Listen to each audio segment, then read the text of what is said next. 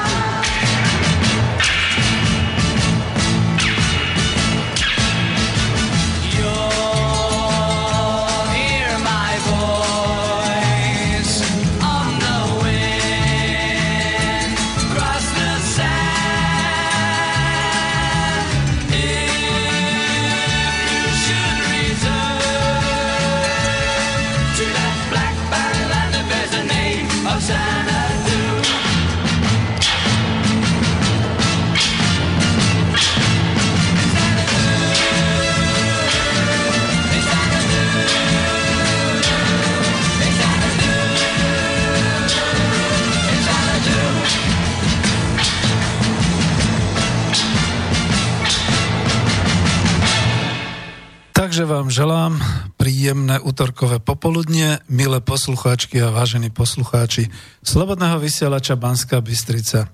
Z Bratislavského štúdia Slobodného vysielača Banská Bystrica sa k vám prihovára inžinier Peter Zajac Vanka, váš dobrovoľný redaktor, technik, ale technik Elev, aj autor tejto relácie.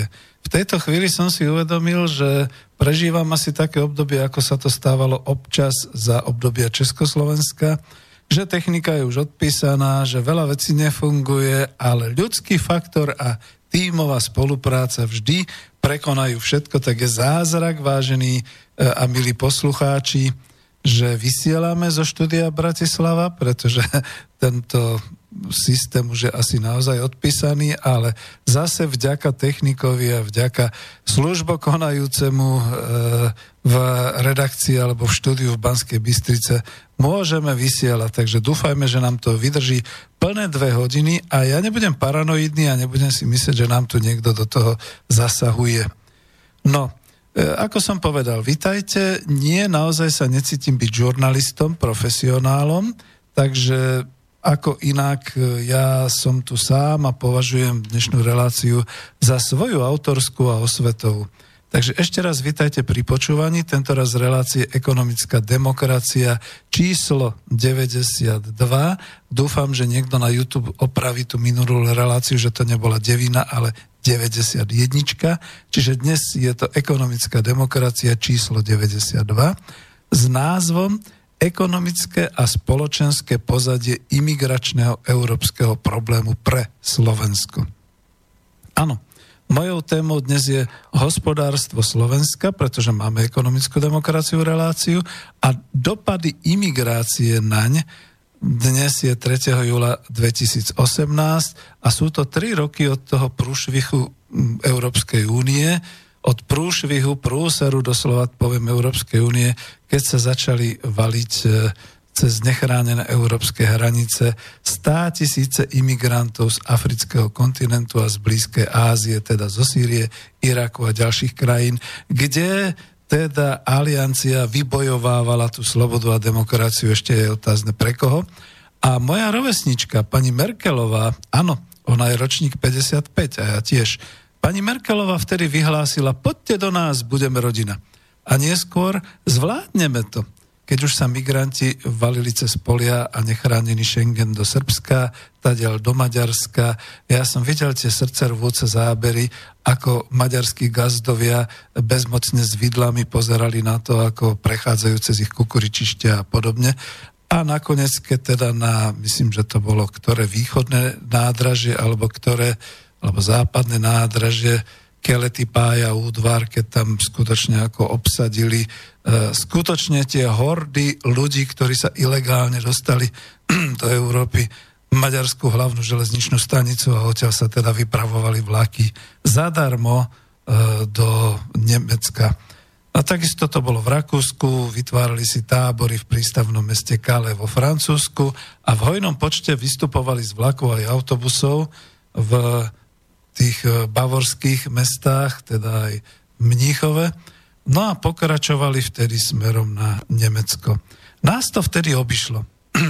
Ale bola to teda taká tá pozeraná, to mi povedzte, to skutočne, kto to pozeral a ešte teda moji rodičia, keď žili v 2001 roku a pozerali na tie dvojičky, tak hovorili, áno, niečo sa naozaj kruto zmení v tomto svete. Tak takisto som aj ja potom svojim dcerám hovoril, pozrite sa na to, to, to zmení Európu toto, čo sa stalo, to je veľký prúšvih. Takže vítajte ešte raz pri počúvaní tejto, napriek tomu všetkému si nemyslím, že radikálnej, ale analytické a osvetové relácie, pretože je potrebné povedať, čo sa stalo. A ak teda e, budete nás počúvať naživo, tak samozrejme môžeme mať tú reláciu kontaktnou. Ak to budete počúvať zo záznamu, nech sa páči, linkujte na mailoch a zdravím všetkých ešte raz, čo rozumejú reči slovenskej, nech sú kdekoľvek na svete a v akomkoľvek vzťahu ku Slovensku. Pokúsime sa urobiť teda reláciu kontaktnou. Ak chcete, preveril som si mobilové číslo tým, že som len zavolal, takže skúste aj vypreveriť a zavolať a povedať niečo nie hneď, ale po nejakých tých prvých úvodných 20-30 minútach, po nejakej tej pesničke najlepšie. To telefónne číslo je 0950 724 963 alebo mi pošlite elektronickou poštou otázku na studio zavináč slobodnyvysielac.sk prípadne ak počúvate cez webovskú stránku tak v podstate viete, že keď je tam slobodný vysielač, kliknete na tú ikonku otázky do štúdia a napíšete. Ešte raz zdôrazňujem, že dnes to bude sprevádzanie témou v relácii, ktorá sa volá Ekonomické a spoločenské pozadie imigračného európskeho problému pre Slovensko. V texte ku relácii som napísal taký tento raz dlhší úvod, aby to bolo jasné všetkým. No a v tej obrázkovej koláži, čo teda sa komplexne snažíme s hudobnou dramaturgiou vždy tú reláciu pripraviť nejak tak, aby, aby sa aj mne páčila, nielen teda vám, tak v tej obrázkovej koláži, to je moje autorstvo, na obrázku k avízu som použil vlastnú fotografiu z Bratislavského hradu.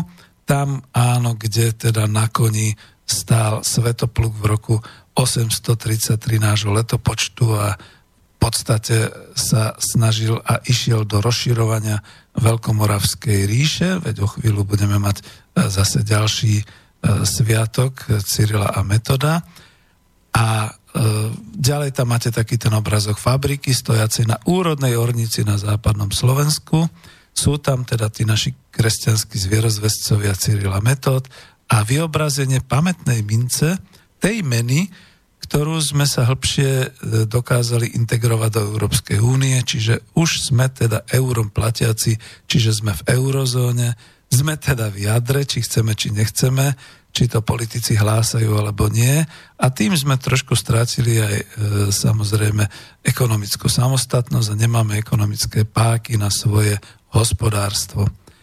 Ten dav tých černoškov tam je ilustračne, je to prevzaté z nejakej doslova poviem, až bola to nejaká srandovina. A asi takto by zírali na to Slovensko, keby ich umiestnili po príchode sem za pásy tých montovní alebo nejakých tých dielní v neskutočne vysokej mzde 482 eur za mesiac.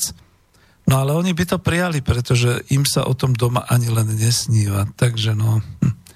no tak, no, hm.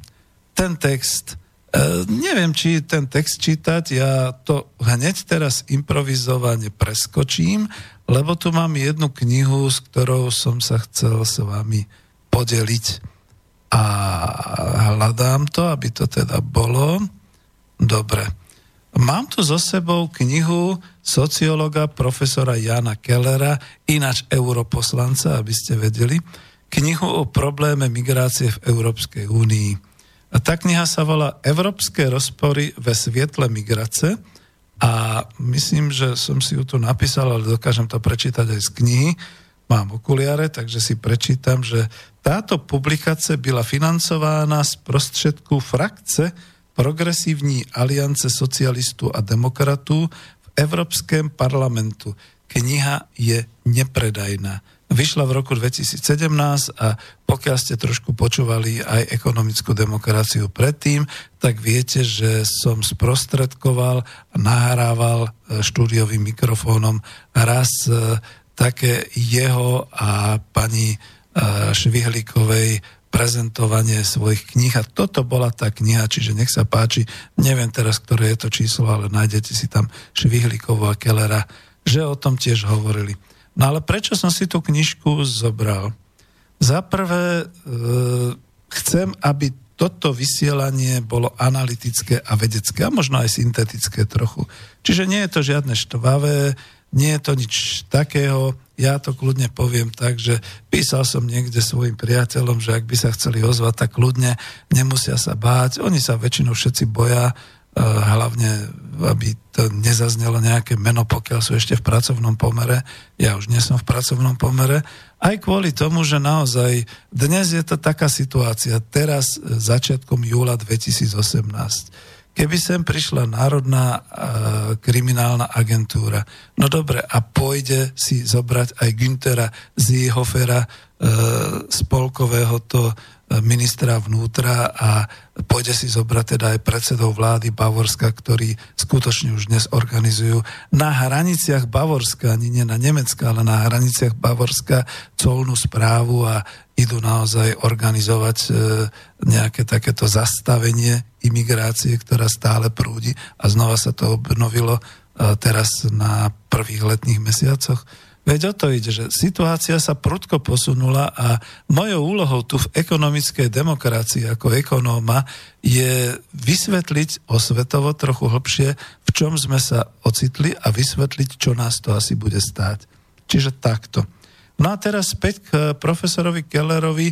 Veľmi ma mrzí, keď náhodou mu pošlete, kto máte na neho spojenie, link na túto reláciu, že by som s ním rád urobil napriamo takúto diskusiu niekedy povedzme večer na Slobodnom vysielači Banská Bystrica. No nedokázal som sa zatiaľ na ne napojiť. Je to možno naozaj tým, že už aj napriek tomu, že som ekonóm a že je to ekonomická relácia, tak už som považovaný niekde. Ale teraz budem čítať z jeho knihy, takže trošku ho do toho namočím. Takže na začiatku. Európa? Nieco je špatne, píše v úvode. Budem ale skús, skúsim to prekladať do Slovenčiny, aby to nebolo naozaj také, že... Takže v tom úvode píše Jan Keller. V roku 2014 Európa, Európa pripomínala 100 rokov od vypuknutia Prvej svetovej vojny. Pripomienka storočného jubilea sa niesla v duchu hlbokého uspokojenia z toho, že bratová vražedné vojny medzi Európanmi sú už minulosťou. Len pár mesiacov pred oslavami prijala Európska únia svojho 28. člena, stalo sa ním Chorvátsko.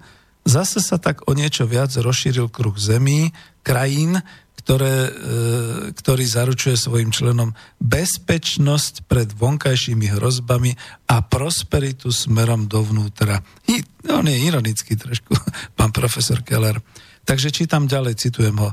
Veľké slova a monumentálne spomienkové akcie zatlačili do pozadia dve veci, ktoré spolu síce nejak priamo nesúvisia, ovšem obidve môžu mať pre Európu a jej budúcnosť význam celkom zásadný práve v lete roku 2014 narástli počty imigrantov. On tam píše migrantov a dal tam takú vysvetlivku, že nebude sa zaoberať tým, kto je kto, kto je utečenec, kto je migrant, kto je imigrant a tak ďalej. On to označil tým jedným slovom migranti a ja to označujem tým slovom, mám na to právo ako redaktor imigranti.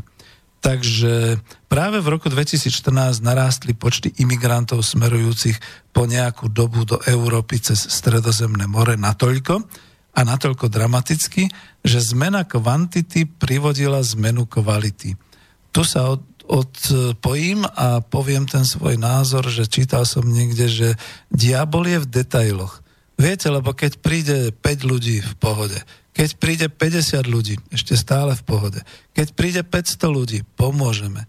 Keď príde 5000 ľudí, to už je jedno mesto na Slovensku. To je trošku také. A keď príde 500 tisíc ľudí, to už je problém. A keď príde milión, tak to už je naozaj problém. To už je prúser. Takže takto, vrátim sa k citácii. Z toho, čo sa zatiaľ javilo ako síce nepríjemný, ale celkom zvládnutelný problém, sa v priebehu niekoľko málo týždňov v roku 2014 stala masívna vlna imigrácie, ktorá celkom spochybnila ilúzie o stabilite a bezpečnosti tých vo vnútri Európy. Zrodila sa imigračná kríza a v plnom svetle sa ukázalo, že Európska únia nie je ku zvládnutiu tejto krízy pripravená. V následujúcich mesiacoch sa prejavil rozkol, aký Európa učičíkaná svojim rozširovaním doposiaľ nepoznala. Udalosti spojené s migračnou krízou vyvolali konflikty a strety, ktoré rozdeľujú celé štáty, ich verejnosť aj politické strany. Aký to bude mať vplyv na prekreslenie mapy parlamentnej demokracie, ťažko zatiaľ tušiť. Nám poslúži imigračná kríza, on píše migračná kríza, pardon, ako akési zväčšovacie sklo, z ktorého pomocou sa pokúsime popísať napätia a rozpory, ktoré ležia o mnoho hlbšie v konštrukcii Európskej únie a dotýkajú sa priamo jej podstaty. Tak dúfam, že zatiaľ je to zaujímavé čítania o sveta pre vás a pán Keller, keďže kniha je nepredajná a mám ju s jeho osobným venovaním, ukážte, kedyže mi to venoval, Petrovi Zajacovi, aha, dátum. No ale tak to bolo vtedy, keď som nahrával, rozdával knižky, dostal som aj ja jednu. Takže budem pokračovať, pretože ten úvod je veľmi dôležitý. To ostatné už nemusím takto prekladať a čítať. A tu je druhá udalosť, ktorá je úplne iného charakteru a na ktorú sa vo víre imigrácie a vášni, ktoré rozpútala, eh, ľahko zabúda. V roku 2013 vyšlo totiž objemné dielo Tomasa Pikettyho Kapitál v 21. storočí. Začalo sa diskutovať, či má byť autor odmenený Nobelovou cenou, alebo v polemikách o podružných detailoch, e, ktorými sa odborníci, ako to už býva, ktorým sa odborníci venovali, bohužiaľ zanikla vec na najvyš podstatná. Pikettyho práca celkom presne dokladá, že dejiny Európskeho spoločenstva a potom aj Európskej únie sú snať okrem úplných počiatkov zároveň dejinami priepastného prehlbovania sa nerovnosti medzi jednotlivcami a celými vrstvami spoločnosti. Môže to pôsobiť prekvapivo, ale v podmienkach Európskej únie, ktorá sa pyšní vysokou mierou solidarity a ktorá je tak hrdá na svoj sociálny štát, dochádza k stále rýchlejším tempom k nárastu príjmovej a majetkovej nerovnosti v rozsahu úplne zrovnateľnom so Spojenými štátmi americkými. Oh. Thomas Piketty s pomocou množstva štatistického materiálu dokazuje, že zlomok obyvateľstva sa na oboch stranách Atlantiku svojimi príjmami a bohatstvom stále viac vzdialuje ostatnej spoločnosti. Zároveň dokumentuje, ako podiel chudobnejšej poloviny obyvateľov na príjmoch a na majetku zostáva v, v porovnaní s tými skutočne bohatými rovnako nepatrný, ako bol v dobe pred prvou svetovou vojnou. Ježiš, pred prvou svetovou vojnou. A k tomu dokladá, že stredné vrstvy, stredné príjmové vrstvy, ja si trúfam doplniť, opäť na oboch stranách Atlantiku príjmovo aj majetkovo strácajú a ich podiel si prisvojujú tí skutočne bohatí. Presne ako tomu bolo pred prvou svetovou vojnou. Čím viac sa v čase vzdialujeme od počiatku 20. storočia, eh, ktorého doutnající, tle, tlejúce napätie vyvrcholilo práve spomínanými vojnovými udalosťami, tým viac sa blížime k pomerom, ktoré vtedy tej kríze predchádzali. A hlavným cieľom tejto knihy je pokúsiť sa ukázať, ako a čím je Európska únia v súčasnej fázi ekonomickej globalizácie paralizovaná a do akej miery, do tej miery, že svojim vlastným fungovaním vytvára a posilňuje nerovnováhy, ktoré ju stále viac ohrozujú. Autor knihy sa obáva, že k vyvrcholeniu, k, ku ktorému tento proces smeruje, neprospeje v konečnom dôsledku nikomu. A ja to pretlmočím, obáva sa asi vojny a sociálneho napätia, prepuknutia sociálnych nenávistí nacionálnych nenávistí a všetko to, to, áno, je to tak a tu vidíte, že naozaj e, chcem túto reláciu robiť osvetovo, to nie je žiadne huckanie ani nič podobného, ale je to osvetová relácia upozorňujúca na e, možné dôsledky ďalšieho vývoja v Európe. A táto kniha nie je predajná, takže ja si myslím, že je dôležité, aby táto osveta aspoň v niektorých reláciách, aj tu v Slobodnom vysielači Banska Bystrica, zaznela.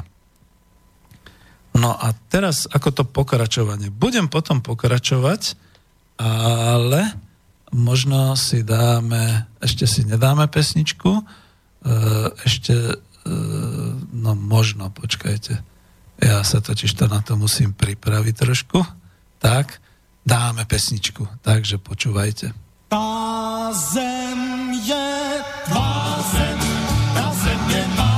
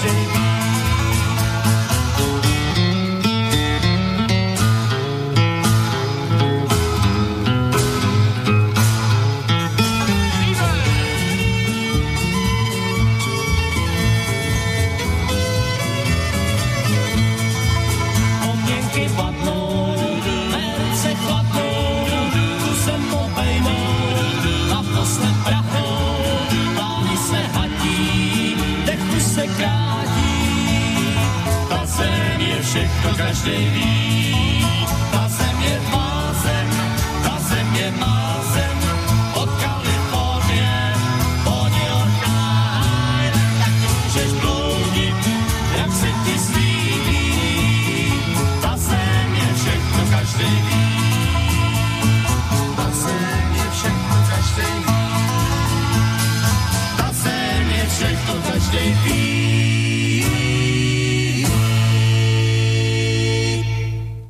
Takže E, vypočuli sme si jednu pesničku, ktorú som tam naozaj tak provokačne potreboval dostať. Tá zem je tvá zem.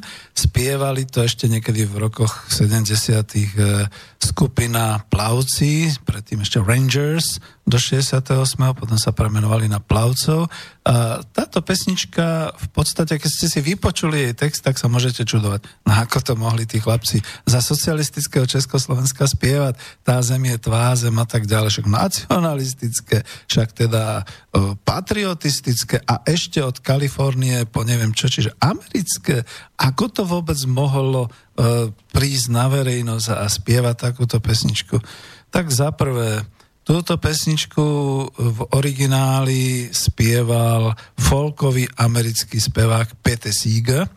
A Pete Seeger uh, už nežije, uh, This Land is Your Land, ju spieval v tom zmysle uh, toho národa, ako tých chudobných a tých obyčajných ľudí, ktorí teda moc toho nemali, len batôštek a cestovali, putovali cez celé Spojené štáty americké za prácou a pretože v podstate P.T. Seeger bol dostatočne lavicový, dokonca myslím, že bol aj aktivista komunistickej strany Spojených štátov, tak e, potom v takých spomienkach vypisoval aj o tom, ako sa to dialo u nich, ako naozaj prichádzali potom takí tí iní muži, takí tí silní muži s tými bejsbolovými pálkami a rozbijali tam tie ich staré autá, ktorými sa vláčili po a, a, Amerike a robili im zle, vytrieskali ich a podobné veci.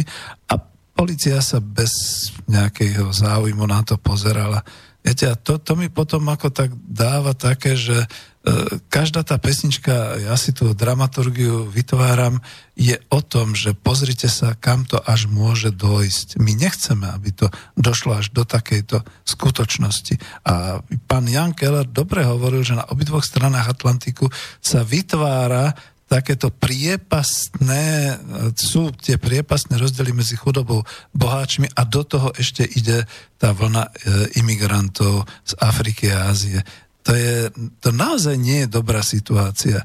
Ak sa niekto baví o tom, že Ježiš, a čo keď vznikne z toho vojna, tu bude otázne, či tú tretiu svetovú, čo všetci vyprávajú, že bude medzi Ruskom, Amerikou a šeličím, či nepredbehne potom nejaká občianská vojna v Európe. A to predsa my nechceme. Takže práve kvôli tomu je dôležité ďalej analyzovať, rozoberať a aj tak trošku ekonomicky povedať. Ja som si dala možno teraz trošku doplniť ten text ekonomické pozadie imigračného problému pre Slovensko, pretože tu sme naozaj v ekonomickej relácii ekonomická demokracia. Takže tam som písal, v roku 1989 sme sa chceli mať lepšie. To nepopieram. Veď aj ja. Dovtedy sa nás rodilo čo len na Slovensku v rámci e, ČSSR vždy ročne takmer 70 tisíc detí. To si dnes už nevieme predstaviť. To je ako keby sme vyprávali o iných galaxiách, že? V roku 1993 potom sme si vytvorili pomery tak, že vznikla Slovenská republika a v Slovenskej republike vláda Slovenskej republiky a Národná rada Slovenskej republiky usporadúvali a organizovali zákonmi a výkonom moci hospodárstvo a sociálne zázemie pre občanov Slovenska. Bolo nás okolo 5,4 milióna, možno 5,6 milióna, stále to tak okolo tých 5,5 e, bolo a vyzeralo to, že sami sme na svojom, takže odhľadnúť od nejakej politiky, od toho, že sa buduje kapitalizmus, ja som viac doláva. Človek si povedal, dobre, tak môžem smútiť za to ČSSR, za tým Československom, ale máme svoju krajinu, máme svoju vlast, máme svoj štát, Slovenskú republiku. Vývoj šiel ďalej. V roku 2004 po neblahých skúsenostiach s podsvetím lebo veď viete, ja som to tiež zažil, no, že na mňa namierili pištol tu v Bratislave a čo teraz? No. A, a tiež policajti, kde si boli inde a, a tak ďalej. A e, z nespokojnosti z privatizácie lebo naozaj sme videli, ako sa privatizovalo, rozkrádalo a tak ďalej. Tak sme nakoniec mnohí boli radi, že sme sa stali súčasťou tej Európskej únie, kde je všade poriadok, kľud, demokracia. Naozaj, ja som napríklad e, sa školil vyslovene v tej e, manažerskej škole, ktorá pripravovala MBA a tam boli také, dneska by som to povedal, také jemné metódy, ako ľudí motivovať v tej práci, ako ich dávať dohromady, ako komunikovať. No vyzeralo to naozaj ako také niečo, že to tu ešte nebolo, že to je krásne. No ale niečo za niečo. Museli sme sa ako národný štát, Slovenská republika, cez svoje vlády, ktoré vtedy boli, a cez parlament podriadiť, museli sme prijať podmienky vstupu do hospodárskeho a sociálneho systému Európskej únie, ktoré sa vytváral vlastne v Bruseli, v hlavnom tom meste Európskej únii. Museli sme oželieť v, mnohoch, v mnohých smeroch ambície vlastného rozvoja. Ja ale námatkou som tam napísal v polnohospodárstve, ale aj v školstve, lebo ináč sa školstvo organizovalo. V morálke zrazu bola iná morálka, iná mravnosť a vytvárali sa, alebo teda propagovali sa iné hodnoty ako tie tradičné slovenské. Museli sme oželieť vlastnú bezpečnosť. Stali sme sa súčasťou vojenskej aliancie, ktorá však zasahovala aj v Európe. V roku 1999 v bývalej Juhoslávii bombardovanie Belehradu, viete, to bol pre mňa neskutočný šok, lebo ten Belehrad nie je tak ďaleko od Bratislavy a bolo to v srdci, v hĺbke Európy. Takže prečo to bolo nutné? No ale e, aliancia zasahovala aj v Ázii a Afrike. Zrušili sme hraničné kontroly, lebo sa potom neskôr vytvoril šengenský priestor podľa tej zmluvy v Schengene, kde to bolo teda tak dohodnuté. Nik nám ale nepovedal, že vonkajšie hranice Európskej únie sú fyzicky rovnako nekontrolované ako tie vnútorné, šengenské. Ja si dodnes pamätám, ako som s rodinou teda išiel smerom na sever áno, až do tých pobalských republik a všade sme sa už iba preukazovali občianským preukazom. Nikde nás nezastavovali skôr ako tak pre kontrolu, alebo sme si vymieniali na tých change officeoch nejaké tie peniaze a podobne. A takto sme došli až do Helsing a potom zase naspäť. Takže to, to bolo šokujúco krásne. Áno, bolo to naozaj krásne. No ale nakoniec e, predsa len niektoré krajiny ako my, Slovensko, sme dodržiavali e, ochranu tých vonkajších hraníc. E, treba naozaj povedať, že to bolo za ministra vnútra Kaliňáka, ktorý dostatočne zorganizoval ochranu východnej hranice s Ukrajinou. E, tam, kde vlastne v podstate končil Schengen. No a niekde inde boli in tak zabezpečené hranice ako na Slovensku s Ukrajinou? To by bola otázka.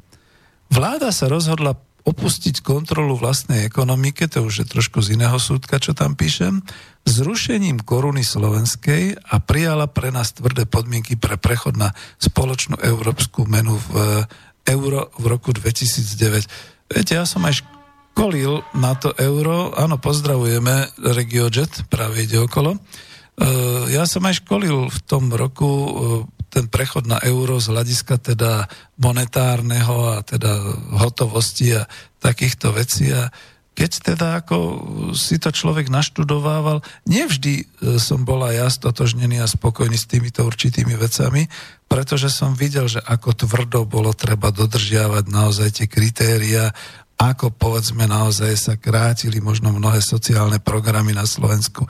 Nemocnice nemali peniaze. E, dbalo sa veľmi, aby bol ten pomer voči tomu zadlžovaniu e, štátneho rozpočtu. A všetky takéto veci, aby to bolo nejako, aby sme mali teda dobré čísla, aby sme mohli vstúpiť. Vidíte, také Grécko a podobné krajiny južné, ako tam sa to nejak tak zakamuflovalo.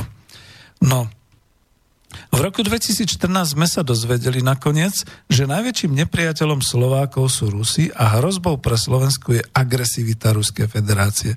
Áno, to už sa rozputal Majdan a tam sa bojovalo o Donetsk a Krym sa osamostatňoval, teda prešiel do Ruskej federácie podobne.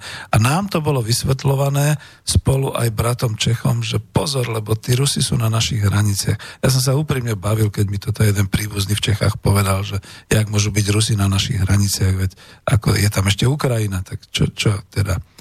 V roku 2015 sme sa stali svetkami netušeného nájazdu ilegálnych imigrantov na bezpečnostne nechránenú Európu spolu s vyhláseniami tej mojej rovesničky pani Merkelovej, že my to zvládneme. Vojny v Ázii a v Afrike vyvolali spätnú reakciu aj v hlavných mestách Európy a viac ako tie teroristické akty hrozu rozsieva európske spoznanie skutočnosti a reality. Lebo v Európe už viac nie ste bezpeční. Vraj hlavná hodnota zjednotenej Európy bezpečnosť.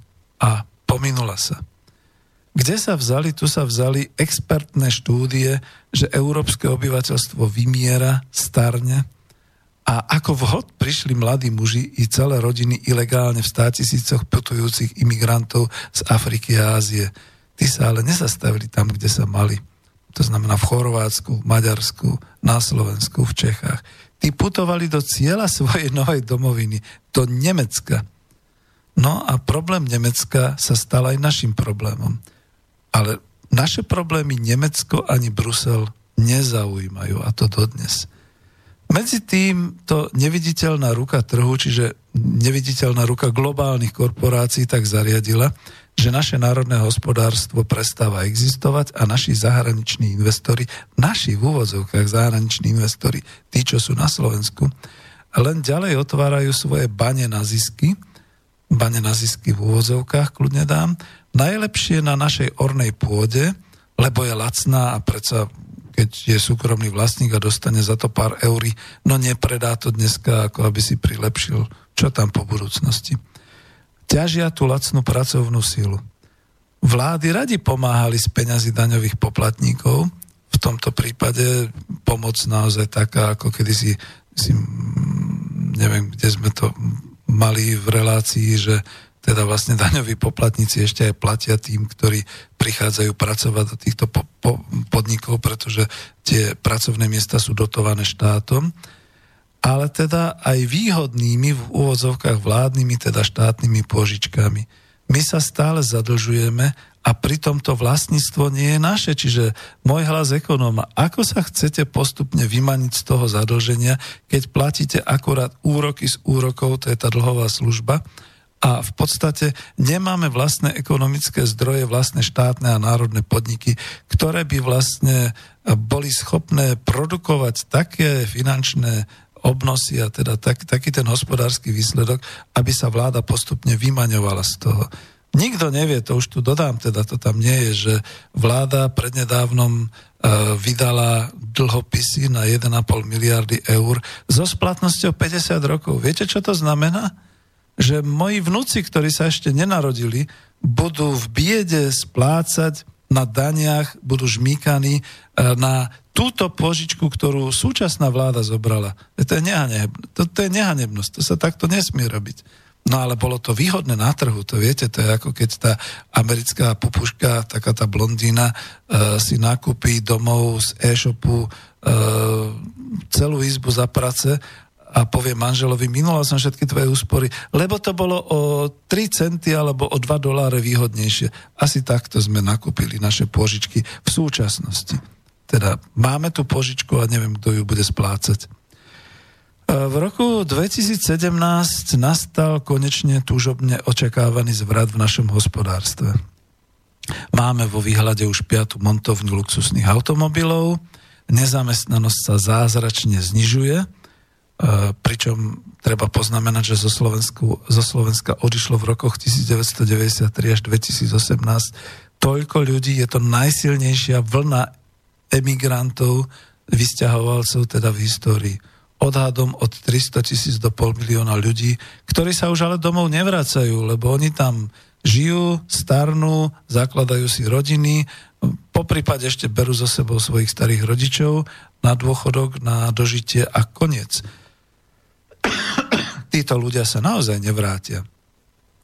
A pracovať v raj už podľa ministra práce sociálnych vecí. Ozaj nechcú iba tí, no ako ja som ich tam nazval, že lenivci a príživníci, ale myslel som to, prepačte mi naozaj v úvodzovkách, pretože to nie je pravda a odkazujem sa na to, čo mám momentálne vo vlastnej famílii a to, čo sa aj mňa týka, aj mnohých ľudí, ktorí sú 50 plus alebo 60 plus. Stropovanie dôchodku, čo im šíbe? Veď najprv treba zabezpečiť pre tých ľudí z 50 plus a 60 plus nejakú tú prácu, ale adekvátnu prácu. Nie, že s korompáčom po, po cestách alebo podobne. 60-ročný inžinier, doktor alebo ekonom alebo podobne asi ťažko s tým korompáčom, akurát si zarobí na nejaký ťažký pracovný úraz, len toľko. Takže toľko. Zahraniční investori pritom žiadajú vládu povoliť import lacnej pracovnej sily do svojich montovní. V tomto prípade to už import ani nemusí byť v úvodzovkách, lebo už sa tak deje. Stáva sa to realitou.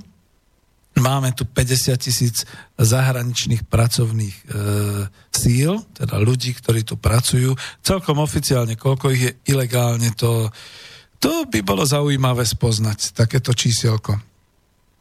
Zatiaľ idú do stavebníctva, do strojárstva, do nemocníc, ale už aj do montovní. Vieme, že tam pracujú Srbí, Rumuni, Ukrajinci a tak ďalej. E, pracujú aj v domovoch dôchodcov, v sociálnych službách a to sú v podstate európsky migranti. Stále to treba povedať európsky imigranti z Ukrajiny, z Rumunska, zo Srbska, z ďalších krajín. No pretože tie státisíce ilegálnych imigrantov v Európe sa z Nemecka a z Talianska dobrovoľne nepohnú. Je o nich postarané a tu u nás by museli pracovať.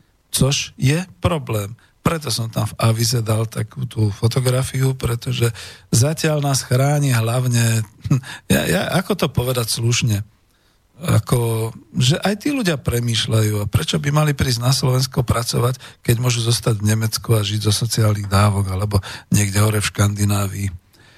No a zrazu sa tu naskytá spomínanie na minulosť. Ale nie v našej histórii, pretože my sme v tomto prípade naozaj v poriadku v histórii sveta. Sveta vznikajúceho kapitalizmu niekedy v tom 16. 17. storočí, keď bolo nutné na prácu napríklad na plantážach v mnohých krajinách Latinskej Ameriky a na mnohých karibských ostrovoch, ale aj v Severnej Amerike a dokonca aj v Anglii, e, bolo treba tam dovážať fyzicky odolnejšiu pracovnú silu. A kvitlo otrokárstvo z Afriky hlavne. Problémom Európy v súčasnosti je ideologicky v 21. storočí toto nové otrokárstvo, ako ho zdôvodniť a ako obhájiť imigráciu. Problém náš je nedať sa vymeniť. My a zda nechceme nasledovať Jamajku, Kubu alebo ďalšie krajiny e, v 19. storočí alebo samotné Spojené štáty, kde miesto pôvodných obyvateľov, indiánov, nahradili, e, nahradilo obyvateľstvo z Afriky cez otrokárov. Takže tu niekde končím. Problémom Slovenska je teda udržať sa ako slovenská spoločnosť vo svojej vlasti. Udržať si svoju produkčnú a reprodukčnú schopnosť občanov Národného štátu Slovenská republika. Vybojovať si dôstojnú mzdovú hladinu v súkromných spoločnostiach cudzích investorov i domácich súkromných firiem, to hneď, to teraz a u globálnych zahraničných spoločností na úroveň platov v Európskej únii. Stali sme sa nakoniec automontážnou dielňou Európy a tak teraz tu e, by sme sa mali mať čo do platov lepšie ako tie krajiny okolo Bruselu, ktoré už nič nevyrábajú. Zahraničnú výpomoc, výpomoc v úvozovkách môže históriou poučená trieda pracujúcich Slovenska považovať za štrajkokazov, pretože im pokazia mzdové nároky a v prípade neposlušnosti ich teda štrajkujúcich vymenia. Mám takú malú poznámku na Margo napríklad štrajkujúcich a štrajku vo Volkswagene. Viete, že tam medzi tým dovážali ľudí od Dieru a boli tam aj nejakí ďalší. V úvodzovkách to kľudne poviem, štrajkokazy, ja som lavičiar. No a tá produkcia, ktorá vtedy išla počas štrajku, väčšinou išla celá do šrotu. K tomu sa nikto neprizná, že? Takže takto to je. Kde tu teda máme niečo nacionalistické až rasistické?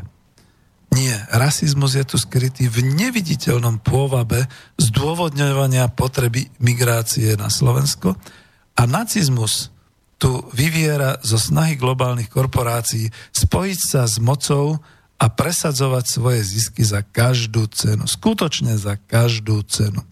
Aj za cenu javov, ktoré oprávnene môžeme nazvať otrokárským systémom 21. storočia. Súčasné problémy sú teda čisto ekonomického rázu. Nie sú humanitného rázu. Ani nie sú nejaké amorálne. A toto sú dôvody nášho odmietania a dôsledky, pre ktoré sa môžeme my hnevať, ako sa to všetko vlastne skutálelo. A teraz dáme ďalšiu pesničku. tak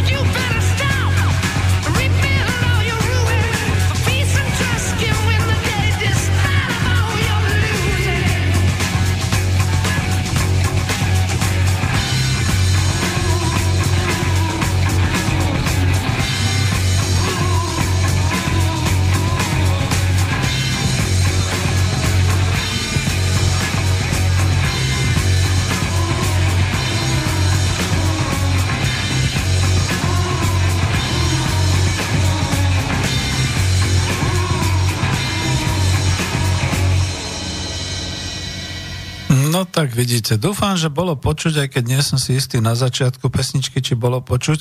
No, tie mikrofóny sú tu také nejaké rozhádzané, že e, v podstate vysielam iba za takého svojho názoru, že snáď to vysiela. a že teda je to počuť do celého sveta cez internet, takže dobre. A že je to počuť do celého sveta, to je také zaujímavé, že e, v podstate, keď si uvedomím, o akej téme vysielam, tak e, no, meškajú.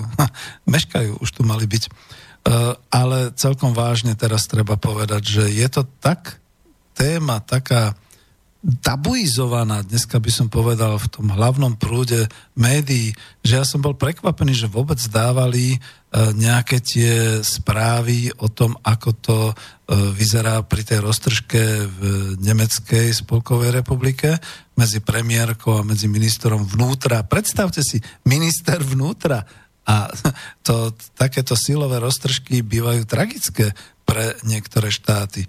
A ako to vyzerá v tej roztržke medzi Talianskom a niektorými ďalšími krajinami a vôbec ten tlak na krajiny V4 a, všetky takéto veci a o tom, že sa už celkom vážne hovorí o nezvládnutí tejto vlny e, imigrácie a tak ďalej, všetky tieto následky o týchto veciach. No a svedčí o tom aj to, že e, zostal asi mnohý poslucháč v šoku, že takéto veci počujú odo mňa, pretože nevidím ani maily, ani telefóny, takže ak náhodou, ale nevynadajte mi prosím skôr, iba keď by to bolo konštruktívne 0950 724 alebo studio zavináč slobodnyvysielac.sk Ja by som pokračoval v knižke, ale hops, ešte som chcel, ako vždy robím, okomentovať túto pesničku. To bol Roberto Plant a skupina Led Zeppelin v roku 1970 a volá sa to Immigration Song, čiže imigračný song. Vy by ste neverili, že je to pesnička, metalová pesnička, e, ktorá ma sprevádzala niekde v mládenectve v tých 70 rokoch. Človek ju miloval, človek ju žeral a skutočne vtedy sme si ne, neuvedomovali obsah a neuvedomovali, že je to, je to emotívny výkrik. To, čo tam spieva Roberto Plant, to je emotívny výkrik. To, to by dneska mala byť ako zvučka vždy, keď sa niečo deje okolo migrácia, imigrácie, keď dávajú správy a spravodajstva. Týmto by to mali začať. Možno by to ovplyvnilo, lebo človek dostane až také zimomriavky na chrbát, keď počuje Roberta Plenta, ako teda tam jačí v tom bezvýhradnom zúfalstve. Lebo my to neupierame tým nešťastným imigrantom. Oni sú obete. Oni sú obrovské obete. Ale to nemáme my riešiť. A dokonca to by nemala riešiť ani Európska únia ako taká. Tá by mala mať niečo ako Hadrianov válka, ale neprejde teda ani stopa človeka. To už treba, aby riešilo OSN, aby riešili všetky tieto organizácie a tam, kde sa to odohráva. A keď je niekto prevádzačom, k múru a zastreliť. A keď niekto na tom zarobil a my o tom vieme, a keď na to dostávajú určité organizácie financie, zavrieť. Tam by mala pôsobiť Národná agentúra kriminálna. Takže toľko moje, teda povedal by som stanovisko. A teraz sa vrátim k pánu e, Janovi Kellerovi, sociológovi. On tam pokračuje, a nebudem to všetko čítať, ale aspoň niektoré z tejto knižky e, Európske rozpory ve svietle migrace. Európa ve stínu migrace. Vzťah, budem citovať, vzťah k migrantom prichádzajúcim z jednej európskej krajiny do druhej aj voči tým z iných kontinentov, nebol nikdy jednoduchý a prešiel mnohými peripetiami.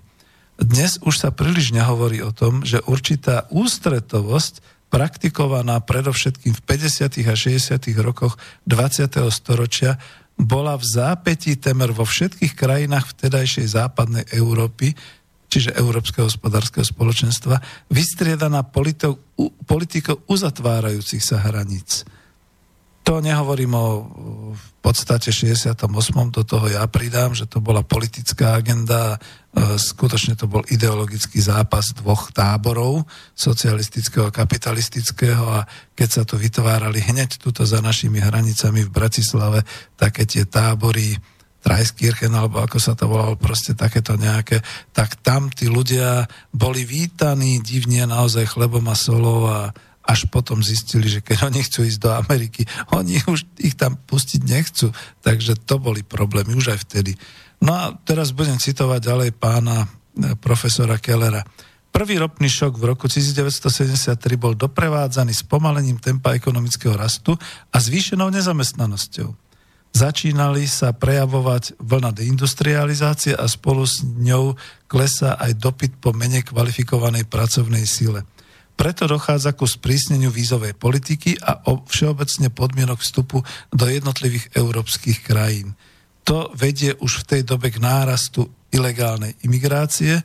Zároveň sa tí migranti, ktorí prišli skôr, bránia vycestovať z krajiny, pretože sa obávajú, že ich opätovný vstup by im už nebol umožnený. Snažia sa naopak dostať do Európy aj svojich rodinných príslušníkov, ktoré už nemôžu vo svojej krajine pôvodu pravidelne navštevovať. Ja si myslím, tu musím zase vložiť do toho svoj komentár, že potom vlastne bola až tá klauzula o tom, že rozlučovať rodiny sa nedá a všetkým imigrantom pomáhať a podobné veci, že to bolo založené niekde okolo toho roku 73. Ale čo sa stalo v tom roku 73, treba aj dopovedať.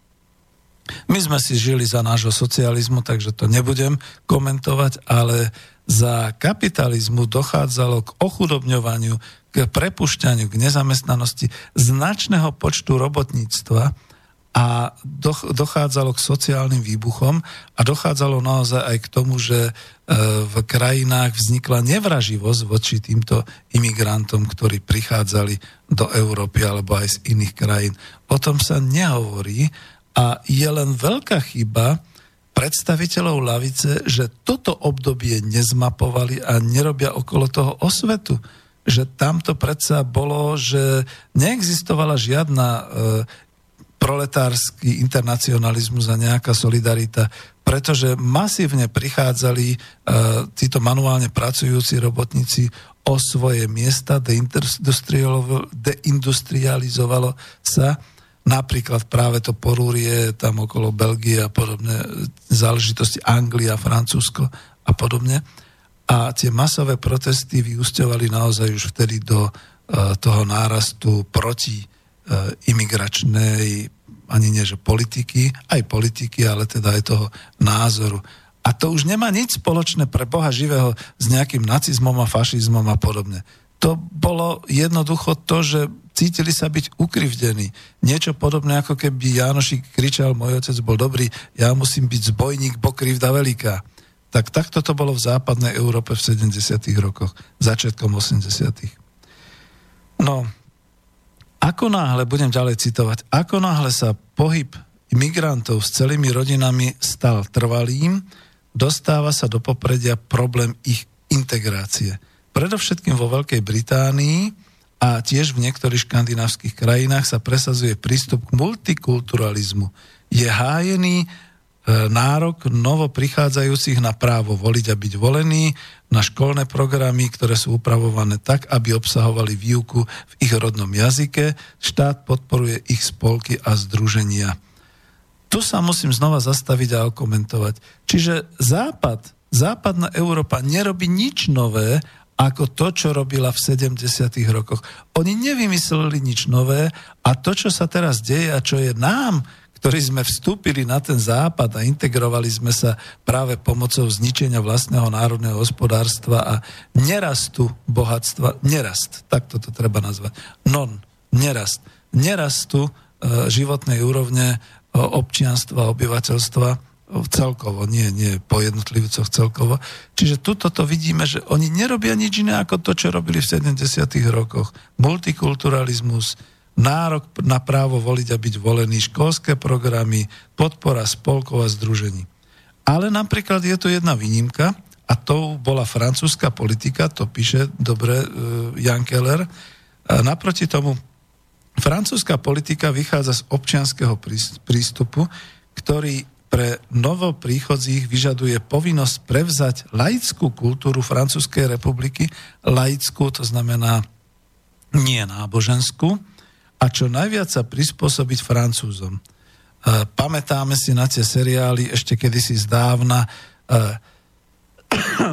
prepačte, kriminálny seriál Navarro z Paríža, kde to teda bolo tak pekne ako definované, že bol tam, e, myslím, že jeden z inšpektorov Černoch, ktorý ale, keď mu nadávali, hovoril, ale čo mi tu nadávate, veď ja som rodený francúz z Grenobla. Čiže takýmto spôsobom, lebo integroval sa. Na druhej strane sám inšpektor Navarro bol predsa Alžírčan, to znamená, že francúz e, narodený v Alžírsku. Tak by sa to dalo povedať. Takže vidíte, že e, ešte aspoň toto je odlišnosť, alebo bola odlišnosť e, v kultúre Francúzskej republiky. V Nemecku bola tendencia naopak e, prohlížet, ako by sa to povedalo, prehliadať e, alebo prihliadať na azylantov ako na trvalých cizin, cizin, cudzincov, čiže gastarbajtri. Budem ďalej čítať. Stratégie migrantov zostáva rovnaká ako v 50. a 60. rokoch. Z pravidla prichádzajú akoby turisti a po vypršaní platnosti víz si hľadajú prácu, aby si tu svoj pobyt zlegalizovali. Pretože je však od 70. rokov priznanie trvalého pobytu stále obťažnejšie, narastajú počty ľudí bez dokumentov. Rieši sa to tým, že po niekoľkých rokoch sa tým, ktorým sa nepodarí e, primeť k návratu, priznáva predsa len právo na pobyt. To, to doslova citujem z knižky profesora Jana Kellera. O tomto sme ale my nevedeli. O tom to nevedia ani naši politici, si myslím. Ďalej budem citovať. Prvá rozsiahla vlna migrácie prišla nečakane priamo z Európy. Konflikty na Balkáne, vyvolané počiatkom 90. rokov a vyvolali nebývalý príliv e, uprchlíkov, teda to boli vtedy ešte utečenci. Iba v roku 1992 obdržal obdržali vtedajšie členské štáty Európskej únie viac než 7, 670 tisíc žiadostí o azyl. 670 tisíc od Balkánu, čiže od Jugoslávie a ďalších krajín. Tento smutný rekord bol prekročený až v roku 2015. Môj komentár v tejto novej vlne. Budem pokračovať. Toto sa už v priebehu 90. rokov preto sa už v priebehu 90. rokov pozornosť sústredila na stanovenie spoločných zásad imigračnej politiky. Vychádza sa z toho, že smerom dovnútra sú hranice otvorené, zatiaľ čo smerom navonok je každé, na každej krajine, koľko imigrantov príjme a akým spôsobom si ich bude vyberať. Bodka. Prestávam citovať. Tu sme sa dozvedeli, milí poslucháči, asi niečo, čo vám nikto nikde zatiaľ nepovedal a to znamená aj to, že je iba na každej krajine, koľko si tých im, imigrantov príjme. Čiže prečo plačú Taliani, Francúzi, dokonca aj Gréci a ďalšie krajiny? No nepustím ich. No lenže oni zaspali. Skutočne sa jeden spoliehal na druhého. Asi niečo podobné, ako keby bol, a teraz ho chválim, ako keby bol bývalý minister Kaliňák povedal, ja vám kašlem na vaše šengenské hranice. Veď Ukrajina je celá, naša, naše pásmo, to je všetko len les, máme tu len dva hraničné priechody a jednu spoločnú dedinu. Čart, vezmi, nech si chodia kade chcú, akurát by som musel mať okolo toho starosti a budovať to všetko a peniaze do toho vkladať a organizovať to. Tá nech si chodia. No ale on sa postaral. On sa postaral asi jeden z mála ministrov vnútra, v rámci šengenského priestoru o to, aby tie hranice s Ukrajinou boli e, skutočne pevné. A dúfam, že teda aj sú. Takže takto to asi je a pardon, možno ešte budem citovať z knižky, ale chcem, lebo naozaj je to osveta. Uh, on tu pán profesor Keller píše ešte o troch fázach zmýšľania Európskej únie. Ja to iba prečítam, pretože to je zaujímavé. Uh, čo, tri fázy, štyri fázy. Hm. A ja už som hovoril o piatej. Prvá fáza zmyšľania Európskej e, únie smerom e, o migrácii. Prvá fáza bola podpora riadenej migrácie. Hm. Viete, čo tým myslíme, takže nebudem hovoriť ďalej. Druhá fáza. Humanitárna panika. Hm to nastalo už naozaj, až keď sa prelamovali tie zábrany a keď teda húfne v 10 tisícoch e, putovali Európou. A zostávali a nechceli to, čo sa im poskytovalo ako pomoc. A chceli niečo iné. A nechceli zostávať v krajinách, ktoré teda, kde teda mali zostať. A išli rovno teda do Nemecka, lebo však moja rovesnička im ponúkla, príďte do nás. Tretia fáza to vyvolalo potom, pretože medzi tým sa politici radili, tlak na prijatie kvót. O tom to píše Keller. Tlak na prijatie kvót. A čo to všetko spôsobilo, to už je štvrtá fáza, vzájomné výčitky. Takže my sme momentálne prekonali štvrtú fázu vzájomné výčitky a podľa mňa, to už Keller tam nemá v knihe, ale ja ho doplním, hovorím o piatej fáze. A tá piatá fáza je prebudenie sa do drsnej reality dneška. Ozaj sa všetci začínajú prebúdzať a nie je to len rozkol Merkelová a Seehofer, alebo ako sa volá minister vnútra.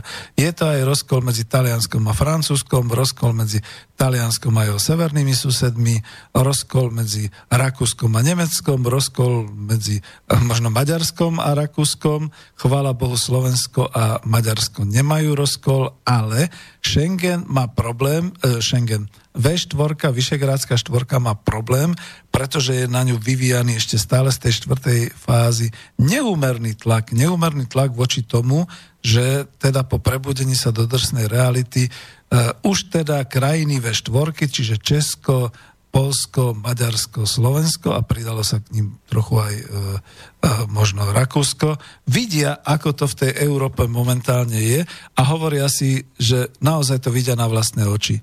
Problém Nemecka je problémom európskym. Problém Talianska je zaujímavé už len problémom talianským. Problém V4, napríklad problém Slovenska, nikoho by nezaujímal a problém Maďarska akurát dráždi, pretože ty si vyčistili a ochránili hranice a čo teraz ďalej.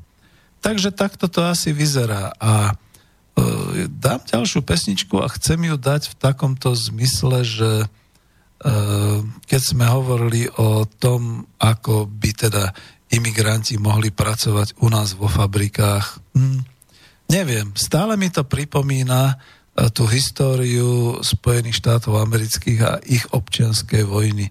Tak si pustíme niečo z toho obdobia, zase to budú od plavcov. Pane můj, co na nebě tvůj má máma můj život dala katům, katům mým v polích s.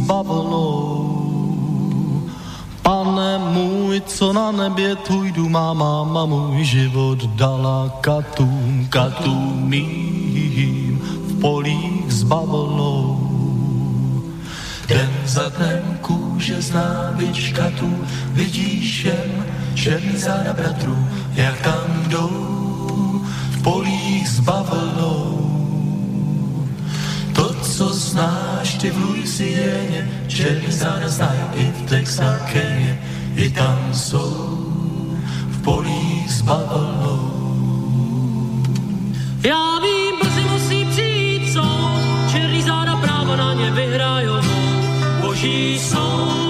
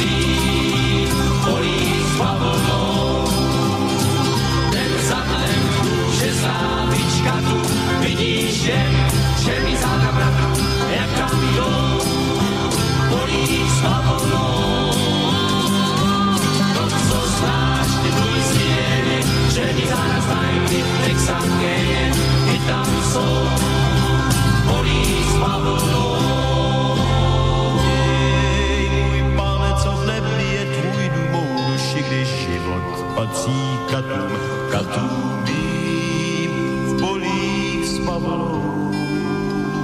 Nesměj, pane, co v nebi je tvůj dům, mou duši, když život patří katům, katům v polích s bavlnou.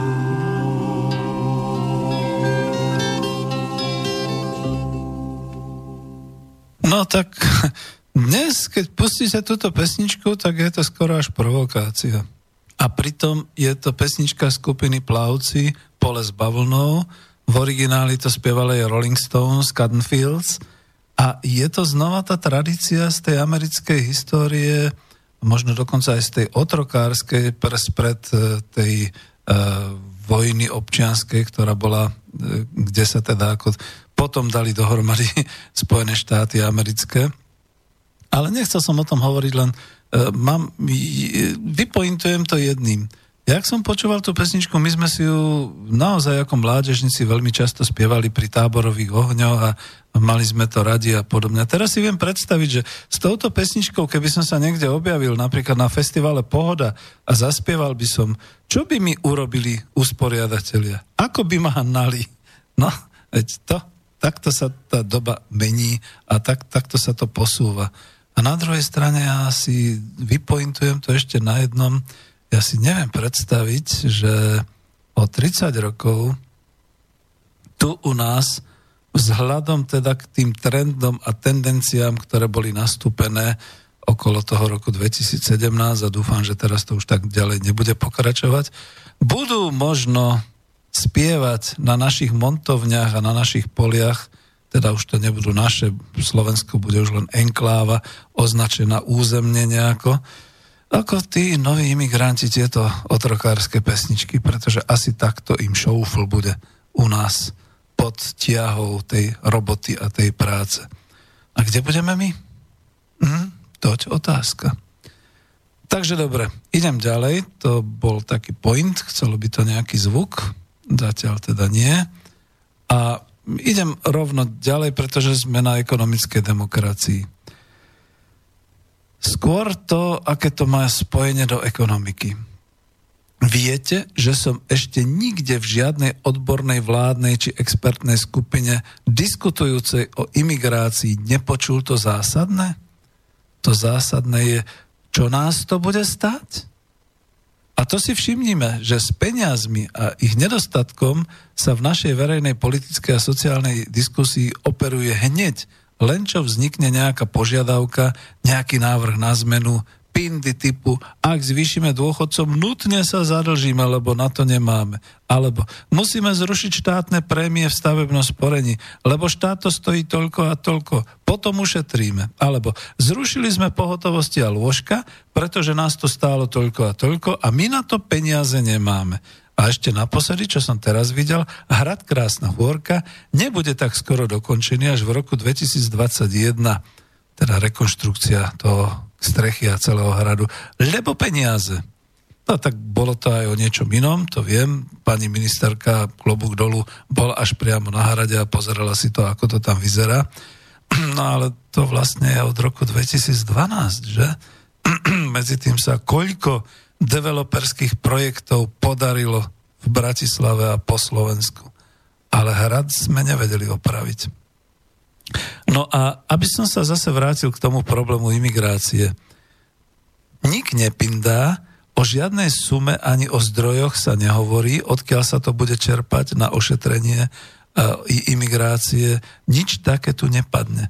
A ako ekonom musím spozornieť, lebo doteraz som počul iba opak že ak my nepríjmeme, to bolo v časoch e, štvrtej fázy nanúcovania kvôd migrantov, tak nás každý migrant vyjde draho. Zaplatíme Únii za to, že sme ho neprijali. Koľko to bolo? Nenašiel som a ani to už neskúmam. 160 tisíc eur za jedného. No veď to. A to, to som ako ekonóm, čiže mne sa nepáči, že z jednej strany sa vyhrášajú konkrétnou sumou, čo nás to bude stať, z druhej strany, ako náhle je nejaký sociálny problém alebo niečo, čo, sa treb, čo treba riešiť z verejných financí. Všetci, a najmä tí pravičiari tam vyskakujú, že toľko nás to bude stáť a musíme sa zakrývať iba perinou a zrazu je ticho o tom, čo nás bude stáť imigrácia, čo nás bude stáť, keď sem prídu títo ľudia. Veď my by sme im radi pomohli, ale z nášho. Tu sa trošku uh, musím zastaviť, alebo odbočiem. No, ja som to chcel ešte tak, že byť opozičným politikom, kladiem si tú základnú otázku, čo nás to bude stáť? A doplním nielen finančne, ale aj organizačne, časovo. Čo to spôsobí? Ako to zakýmáca nákladmi spoločnosti, štátnym rozpočtom? Uh, a to, to, to som sa chcel teda odtiaľ to odraziť k tomu, že čo, čo mňa teda máta a čo mi nie je úplne jasné. My ešte nemáme doriešenú otázku možno 4 alebo 5 tých nezamestnaných.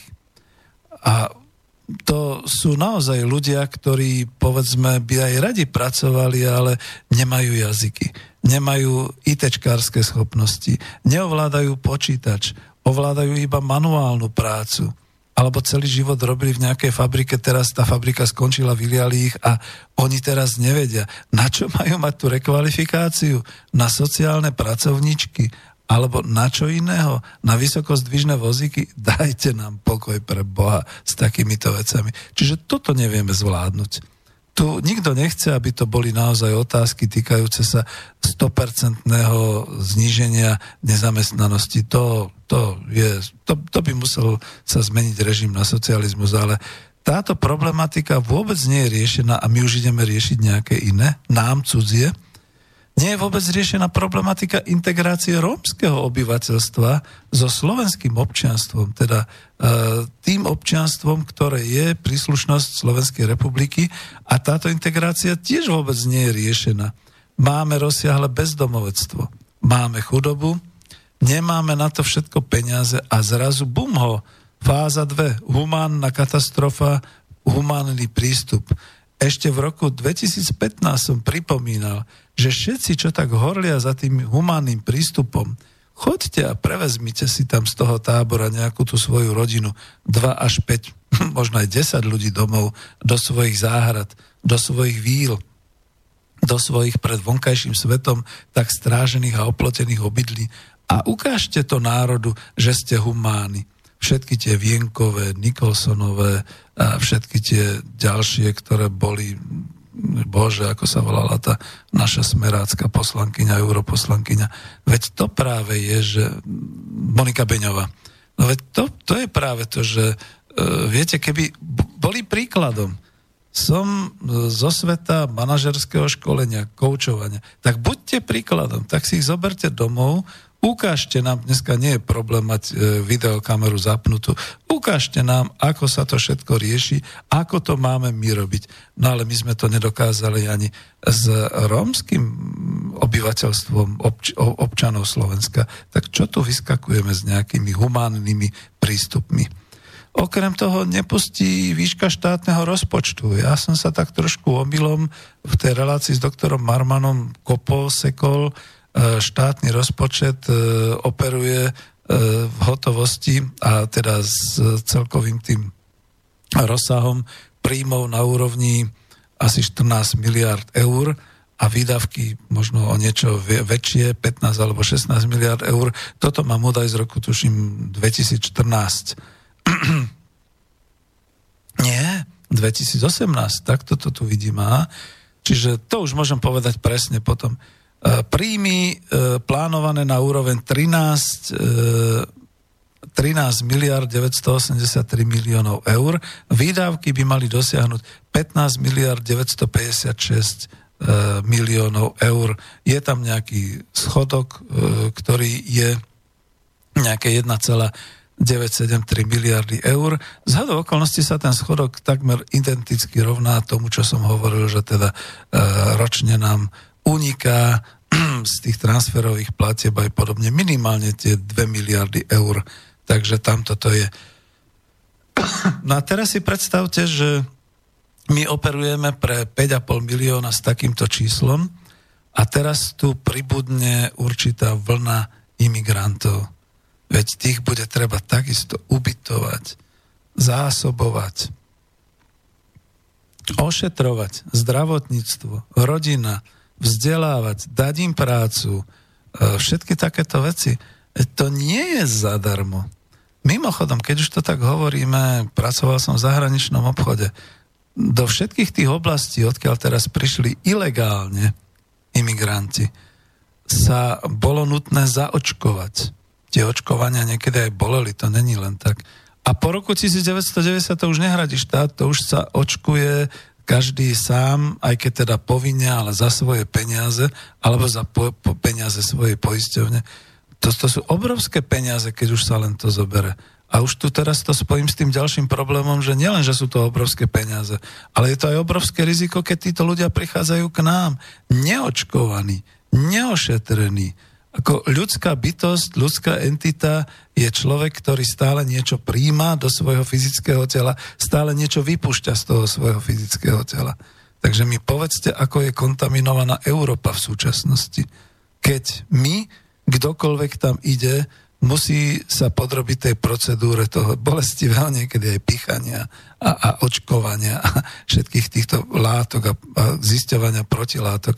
A keď odtiaľ prídete, Napríklad poznal som ľudí, ktorí došli a nedostali sa hneď domov medzi svojich blízkych, lebo tam prekonali nejakú horúčku alebo nejaké hnačkové ochorenie a okamžite boli v karanténe, v hygienickej karanténe.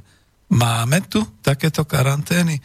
myslím, že to už je momentálne tá fáza 5, to pre, prebudenie sa do krutej reality a za to myslím, že asi to najviac postihlo Bavorsko, alebo Bavorsko to prvé rozkričalo, takže skutočne chcú uh, urobiť tie tábory pred vstupom do Nemecka, pred vstupom do hranic možno aj s týmito karanténnymi nejakými, veď dobre, v poriadku, ako to nie je zlé, že nejaký tábor uzavretý. Tam by mali byť naozaj potom lekárska pohotovosť, očkovania, ošetrovanie, hygiena, všetky takéto veci, ktoré sa zanedbali.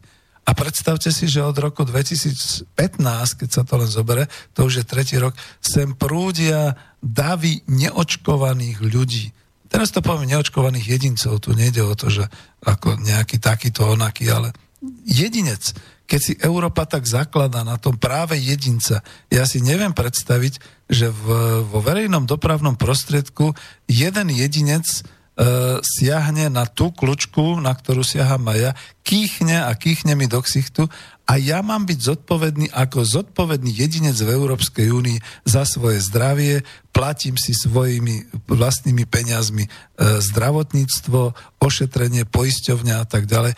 A v prípade, že dostanem nejakú horúčku a zostanem doma, je to môj problém iba môj osobný problém, nikoho iného. A to s tým už roky bojujem, že takisto chrypka a takisto všetky tieto veci sú nejaké také veľmi individualistické. Nikto sa nepozerá na to, že kto to spôsobuje a prečo. Ešte aj Číňania to majú lepšie zariadené, že v prípade, že e, má pocit, že je prechladnutý alebo chorý, tak si dá naozaj to rúško na seba. Videli ste niekoho s rúškom? Ja nie, teda. Takže takto. No a potom ďalšie veci vyplávajú na povrch, že ak my máme, povedzme, hrubý domáci produkt v roku 2016, to bolo to, pán doktor Marman som sa pomýlil, to bolo to, že to bolo tých 82 miliard alebo 82,5 miliardy hrubý domáci produkt Slovenska, lebo oni ho väčšinou vypočítavajú akorát na osobu a to sa potom ťažko nejako dáva skladať dohromady. Takže keď si predstavíme, že v rámci tohoto... A nie, toto je ešte dobre. To ako ekonom pripustím, že to je ešte dobre, pretože akýkoľvek výdavok pre migrantov by znamenal pre nás zvýšenie hrubého domáceho produktu. No to je, to je katastroficky dopletené, to skutočne radšej ani neskúmať. Takže áno, pokiaľ sa budú týmto nejakí tí ekonomovia e, zaštiťovať, že však nám to zvýši hrubý domáci produkt. Pozor na to. To sú len teda takéto vrátim sa ešte k tej ekonomickej otázke. No a čo by tu robili? Máme predimenzované výrobné kapacity. E, zahraničné investory sem príliš zainvestovali. To už je nemysliteľné, že piata automobilka, celý ten automotív systém a všetky tieto veci. Oni si pekne z cerských e, firiem čerpajú cez transfer pricing peniaze, ale pre, pretože majú predimenzované kapacity. Pardon pretože majú predimenzované výrobné kapacity, potrebujú tú pracovnú silu aj naďalej. Nestačili dve automobilky, bola potrebná tretia, nestačili tri automobilky, nejaký pako to riešil tým, že štvrtú automobilku. A čo dnešní nešťastníci, ktorí ešte sem prizvali piatú automobilku?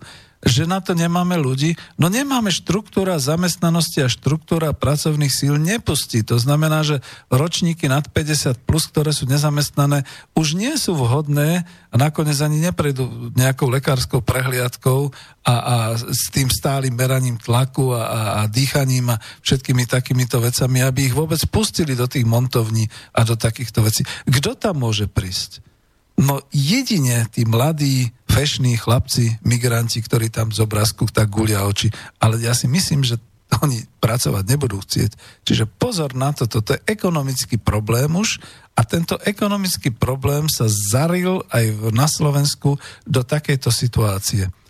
Zahraničné e, investičné spoločnosti, teda tieto korporácie, nechcú platiť viac našim zamestnancom, Pozrite sa naozaj na ten do neba volajúci otvorený lobbying asociácie zamestnávateľských zväzov, že 635 eur, čo je požiadavka odborov slovenských, čiže minimálna mzda, je pre nich vraj likvidačná.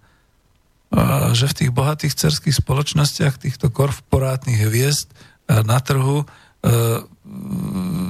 človek nevie, ako tak tú minimálnu mzdu by predsa mali mať tak maximálne možno upratovačka na záchodoch alebo šatňarka pred, pred e, zmenou alebo nejaká bufetárka. Ale nie, oni tvrdia, že 635 eur je pre nich likvidačné, že to nemôžu. A za to by potrebovali tú zahraničnú pracovnú silu. Bez ohľadu na to, z ktorej krajiny. Ďalšia vec, ako ich chcú zaučať. Viem veľmi dobre, že keďže som bol trénerom, že dnes je otvorené pole pre každého trénera, ktorý si chce zarobiť, ísť do týchto výrobných fabrík, do týchto montovní a učiť tam nebožiakov na tie smeny, ako si majú čo chytiť, ako čo majú urobiť, ako majú opakovať, ako majú signalizovať a všetky takéto veci, pretože to, toto je potrebné ich naučiť. A tuto teraz trošku ako nalejem čistého vína aj všetkým, ktorí hovoria, no ale tí migranti nebudú u nás robiť. To je otázne, či nebudú. To je otázne, či ich nebudú zvážať, či ich takto nejakí tí inštruktori nepreškolia na bežné manuálne práce, či ich nenaučia nejakým tým signálom, tak ako skutočne sa signalizuje s obsami a s delfínmi a podobne.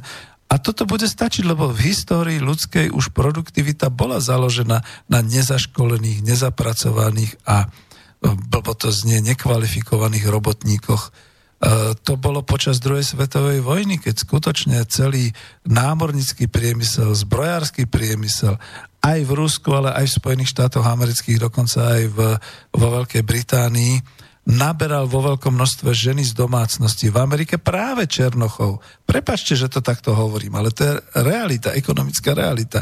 Naberal ich do tých prístavov, kde teda sa veľmi rýchle naučili robiť tie určité e, jednoznačné manuálne operácie, kývať takto rukou, kývať onak, zobrať šrobovák, takto urobiť, toto urobiť. Naučili sa tie signály, aby vedeli, kedy majú prerušiť prácu, kedy majú spustiť prácu, kedy je porucha, kedy je, ja neviem, čo šeli, čo možné. No a takto sa vyrábali tie lietadlové lode, tie lietadla, tie delá tie tanky a všetky takéto veci. Čiže to bola vtedy takáto výroba, kde to boli naozaj e, ľudia, ktorí neboli kvalifikovaní. Preto som rád, že som študoval Petra Francisa Drakera, e, amerického mága v manažmente, ktorý upozorňoval, že pozor, že môže sa tá produktivita zvrtnúť touto cestou, že nebudú tieto nadnárodné korporácie vyžadovať kvalifikáciu, budú vyžadovať vek. Ono to bude naozaj ako kedysi to otrokárstvo, že vojdete dnu s prihláškou, prezre si vás doktor, zmeria tlak, budete musieť nadýchať, či máte hlboký dých, či ste odolní voči stresom a podobne. Škaredo poviem, 50 plus pozru sa mu na zuby, na kolena a prepustia ho. No ale budú tu mladší, ktorí práve prichádzali v tých vlnách Takže z ich budú môcť vyberať. No to, to, je, to je ekonomické. Tu je naozaj analýza ekonomická, e, dávať si pozor, že kde to môže potom spieť e, tuto u nás.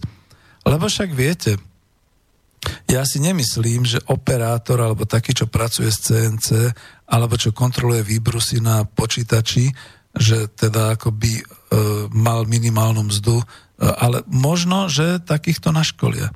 Nepoviem, ak by to boli zberači rajčín zo skleníkov ako v Španielsku, ale v našich montovniach stať sa to môže.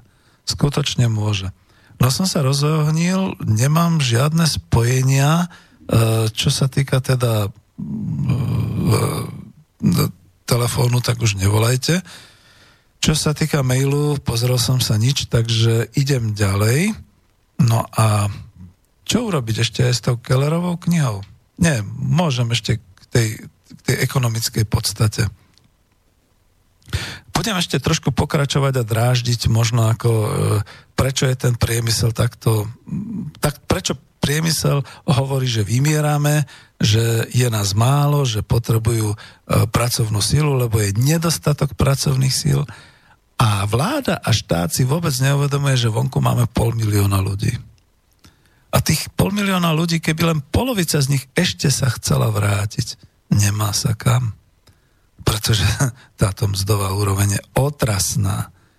A vôbec akože vidíte, že tu už nejde o kvalifikáciu, to sa dá naškoliť, zaučiť, vytrénovať. Ale tu ide o to, že šetrenie nákladov dosiahlo už naozaj, tak ako pani Švihlíková hovorí, cestu dolu, cestu do, ce, závody ku dnu, čiže k tomu, aby pomaly... A naozaj tí, ktorí tam vchádzajú do pracovného procesu, platili za to, že budú pracovať. Takže tak. No a teraz akože ten nemecký prístup, lebo aj to bolo to gastarbeiterstvo, uh, my sme vonku. To nebudem rozoberať teraz.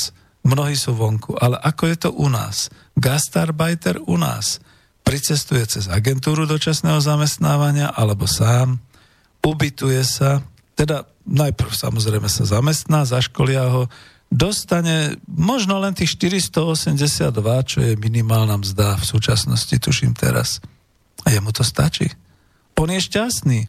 On si doma zrejme SMS-kuje, mamo, dostal som prácu, dostávam 482 v hrubom, ale vieš, tým pádom dostávam, ja neviem, 370 e, neto alebo koľko a je to nádherné. Ja ti hneď posielam, ako dostanem výplatu tých 200 eur a toto budem pravidelne vysielať, pretože 170 by bohate na Slovensku stačí.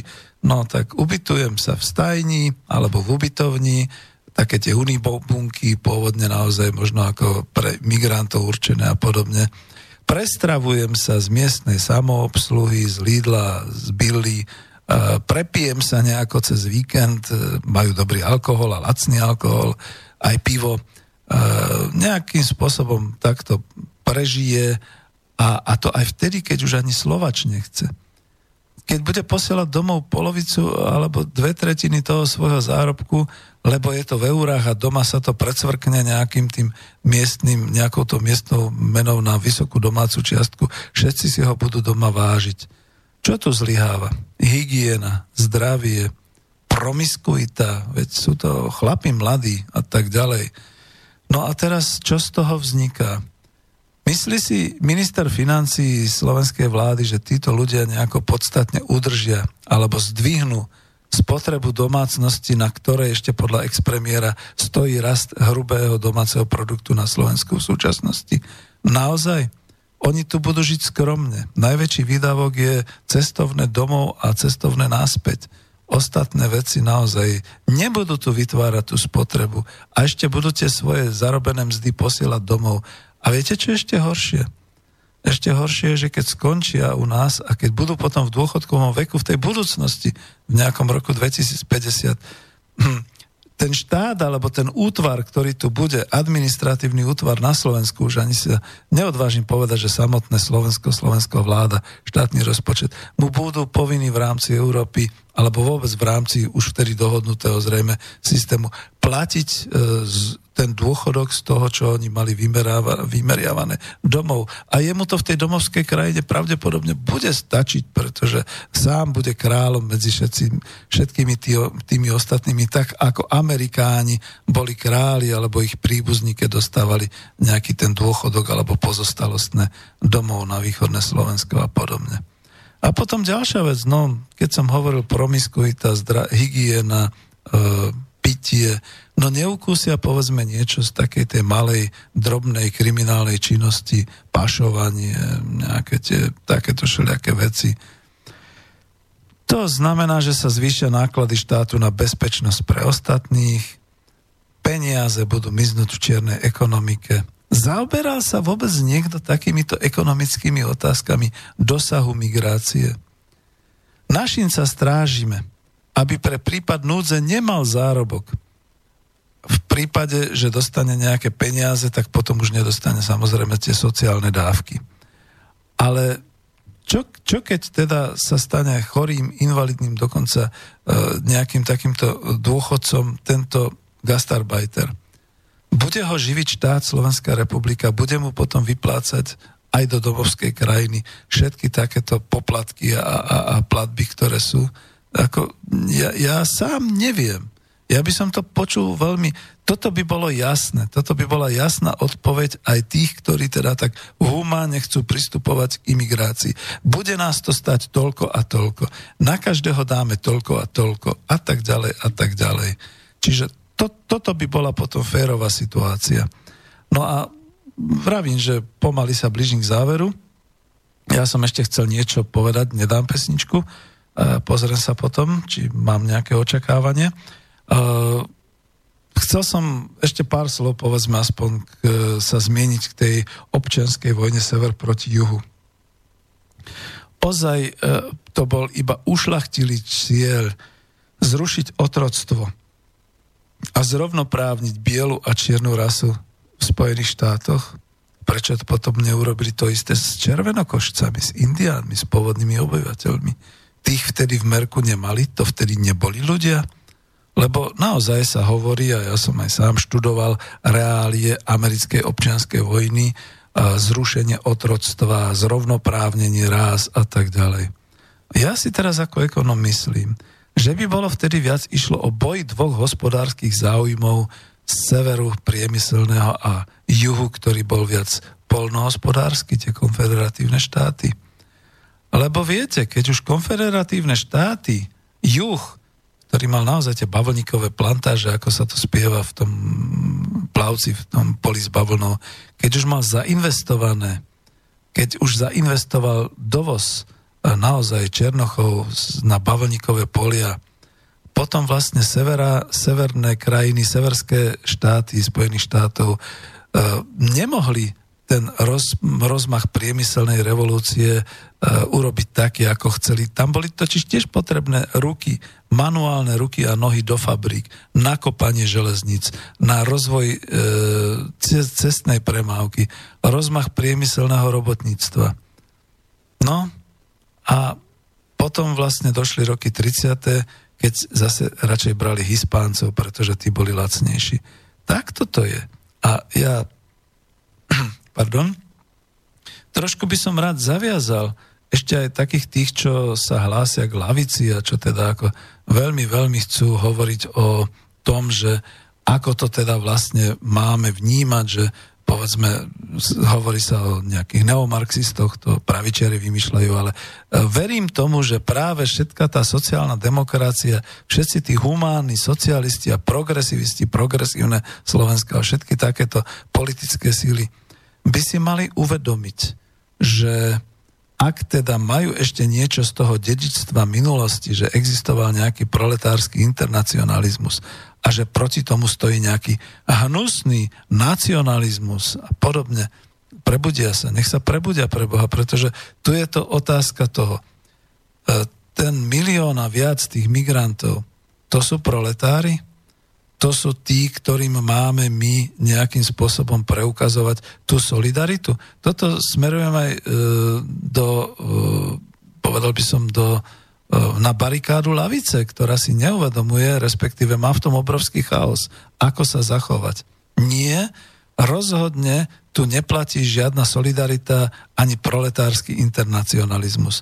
A títo ľudia, títo nešťastníci naozaj sú obete ktorí prichádzajú z Afriky a z Ázie a sú často vlastne aj obeťami podvodov, prevádzačov a podobne, uh, tak s tými niečo solidarizovať a nejaký proletársky internacionalizmus mať, pretože pozrite si na dejiny kapitalizmu, na dejiny Európy, na dejiny Spojených štátov amerických, ako sa to potom v tých krízach vyvrbuje, že potom samozrejme tá, nechcem povedať, že zručnejšia, ale tá silnejšia, fyzicky odolnejšia E, populácia tých imigrantov vytláča potom vlastne tých domácich.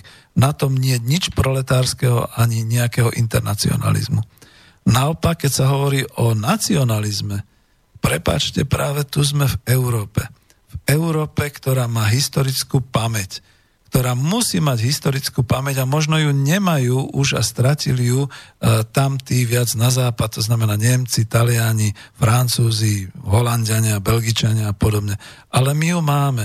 Tu, na našich hraniciach, dokonca si myslím, že si to uvedomujú aj Maďari, ktorí nakoniec tiež prišli sem do Karpatskej kotliny.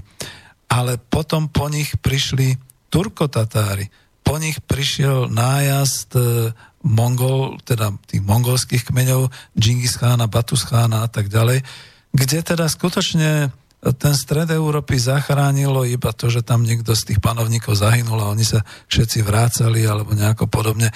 To boli roky 1240 až 1242. Totálne vyhubenie pôvodného obyvateľstva dolu e, na, v Karpatskej kotline a dokonca až na Slovensku. Poučení z toho, potom, keď prišli osmanské nájazdy, zase z juhu osmanské nájazdy, tam už boli vybudované aspoň hrady, aspoň teda na Slovensku, kapitanáty, to boli vlastne tie vojenské územia pod ochranou hradov, ktoré dosť účinne bránili prieniku osmancov na, do západnej Európy a do severnej Európy. Veď si to neuvedomujeme, že v určitom období zanikla v podstate celá tá časť, neviem ako povedať, Uhorského kráľovstva, pretože Zápolie a v podstate tam tá časť e, panovníka Zápolského e, spolupracovala s Osmanmi. E, Budín bol vlastne pašalíkom, keď sa to tak zoberie a akorát hranice, ktoré boli na slovenskom území kapitánáty a hrady ochraňovali, niekedy úspešne, niekedy menej úspešne, ale ochraňovali pred e, pokračovaním osmanskej invázie, invázie ďalej do Európy. My túto historickú skutočnosť máme v krvi. Máme to v kultúre, máme to v pesničkách, máme to v, e, povedzme, ja neviem ako to povedať, v rozprávkach, Máme to všade takto definované a toto nie je nacionalizmus, keď zrazu sa obyvateľ Slovenska a občan, ktorý je vychovaný našou kultúrou, našim školstvom, dúfam, našou církvou, našou spoločnosťou, postaví a povie, my tu nechceme týchto imigrantov. Rozumiete mi, to nie je nacionalizmus, to je jednoducho fakt, historicky, z tohoto sa to vyvinulo. Iné je, že už sa aj mne nepáči, keď sa potom vyťahujú také príliš, možno je to emotívna obrana voči tomu pozápadňovaniu a podobne, keď sa vyťahuje, že e, staré slovanské územia a všetky takéto veci. Mal by som rád e, ešte nejaký rozhovor s pánom profesorom Kučerom, e, ktorý, Matúš Kučera, ktorý veľmi pekne písal práve aj o Veľkej Morave a o celom tom stredo, e, stredoeurópskom dianí, takže ten by to možno vysvetlil, aby sme to aj my nepreháňali. Ale tuto nie je žiadny nacionalizmus. Toto je vlastne to, čo je oprávnené a čo je teda aj ekonomicky podložené, pretože znova sa človek môže opýtať, môžeme byť tolerantní, môžeme byť humánni, ale poviem to tak skoro až po rusky. Milí priatelia z, zo starých európskych krajín, je to vaše dielo. To je váš problém, čo sa stalo, pretože vy ste mali povinnosť hrániť, hraniť, chrániť hranice Schengenu, takisto ako e, to chránilo Slovensko, aj keď dobre, my sme mali menšie územie, vy ste mali väčšie, ale vy ste zase bohatší.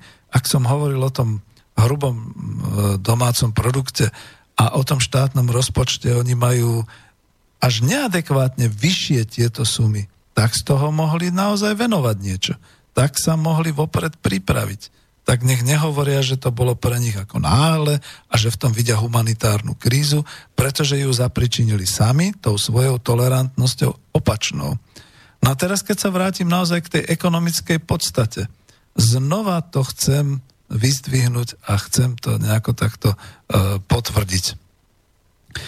Bol by som rád, kedy, keby Európska únia a všetky tie samity, ktoré sú, pracovali s presnými číslami kde by teda povedali, že v nákladoch to bude stáť na hygienu, na transport, na zaš, povedzme, ani nie zapracovanie, na zaškolenie, na nejakú európsku kultúru, lebo to by bolo potrebné, tak ako Francúzi to robia. A povedzme na zaintegrovanie, ubytovanie, stravovanie, vytvorenie pracovných priestorov, že to bude stať toľko miliárd. A nehrali by sme sa už potom na humanitu a na takéto veci, ale na čiste ekonomické e, rozvahy. To znamená, bude to stať toľko, získame z toho toľko. Áno, počujete správne, získame z toho toľko pretože to nie je iba tak, to je to, čo som vysvetloval, ako to môže byť v budúcnosti s tými našimi montovňami a s našou pracovnou silou a podobne, tak nech sa naleje čistého vína, nech sa povie, toľko to bude stať v nákladoch, toľko to donesie v efektívnosti pre Európsku úniu ako celok a pre každú krajinu jednotlivo by to bolo asi toľko. Súhlasíte alebo nesúhlasíte, milé národné štáty, s týmto? Potom sa postaráte. No viete, lebo potom by bolo úplne jasnejšie, že dobre, tak povedzme my, kým si nevyriešime našu chudobu, naše bezdomovectvo, e, našu integráciu rómskeho obyvateľstva, ktoré je ale slovenským občanom, každý z nich, tak dovtedy my nebudeme siahať po migrácii ako po nejakom ekonomickom e, vyriešení svojich budúcich problémov, pretože my máme vlastné problémy. A my v rámci toho nášho štátneho rozpočtu okolo tých 13 miliard alebo 15 miliard a v rámci toho hrubého domáceho produktu postupne prejdeme nejakou stratégiou do roku 2050, aby sme nevymierali, aby sme tu boli v blahobite, aby sme si vyriešili naše problémy a vôbec nám nebude vadiť, že vy v Nemecku budete takýto, vy vo Francúzsku a vy v Taliansku budete takýto. Jak sa hovorí, je to vaše dielo. Vy máte peniaze, vy ich použite tak, aby ste boli šťastní a humánni. Nie, že čo nás do vás, ale takým spôsobom, aby sme sa my nemuseli báť, e, nehať hranice otvorené aj smerom k vám. Aby to naozaj potom nebolo také. No a máme pomaly skoro aj záver a ja som už asi trošku ako myšlienkami čerpal a citoval z toho, čo má e, pán profesor Keller ešte poznačené vo svojej knižke. A on píše o troch scenároch, ktoré sa môžu udiať a možnosti scenára ďalšieho vývoja. A e, skúsim z toho citovať ešte pár slov. E, z knihy citujem. Možné scenáre ďalšieho vývoja, strana 212. Aký bude ďalší vývoj zjednocujúcej sa Európy? Snáď ešte nikdy v priebehu do, do, doterajšieho trvania projektu jednotnej Európy nebola odpoveď na otázku tak obťažná ako v súčasnosti. Scenáre ďalšej integrácie či naopak rozvoľňovania Európskej únie je celá rada, celý rad. Pokúsime sa načetnúť aspoň tri z nich. Neviem, či budem mať čas, ale skúsim aspoň teda tak povedať. Prvý zo scenárov môžeme nazvať scenárom prehlbujúce sa, prehlbujúce sa divergencie. Možno sa obávať, že práve on je zo všetkých možných vývojov ten zďaleka najpravdepodobnejší. No to je taký ten český zvrat, ten najviac pravdepodobný.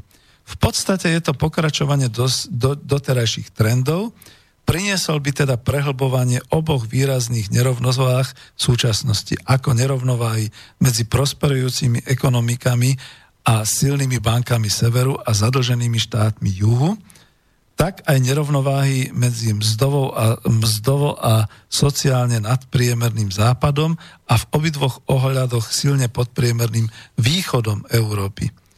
Európske fondy a európske dotácie budú tak, ako doteraz vyrovnávať len iba nepatrný zlomok týchto rozdielov.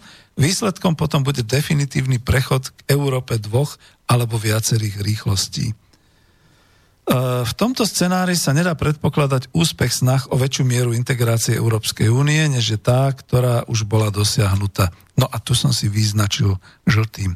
Z hľadiska migrácie by takýto vývoj znamenal, že rozdiely v atraktívnosti jednotlivých krajín Európskej únie pre imigrantov by ďalej narastali. Európske inštitúcie by na to mohli reagovať v zásade dvojím spôsobom. Mohli by drasticky pritvrdiť ochranu vonkajších hraníc a zintenzívniť vyhosťovanie tých osôb, ktoré, ktorým sa nepodarí do Európy preniknúť. No to sa momentálne deje, musím to skomentovať. Čiže tento prvý scenár sa realizuje alebo by mohli nemenej drasticky zvýšiť tlak na chudobnejšie krajiny, aby sa s nimi o narastajúce počty imigrantov povinne delili. To už máme za sebou, hádam. Tvrdé sankcie, ktoré by tento tlak musel doprevádzať, by iba urýchlili proces divergencie, čiže rozchodu Európskej únie. Druhý scenár, možno nazvať scenárom konvergencie smerom dolu. Považujem ho za trošku menej pravdepodobný než scenár predchádzajúci. No, takto.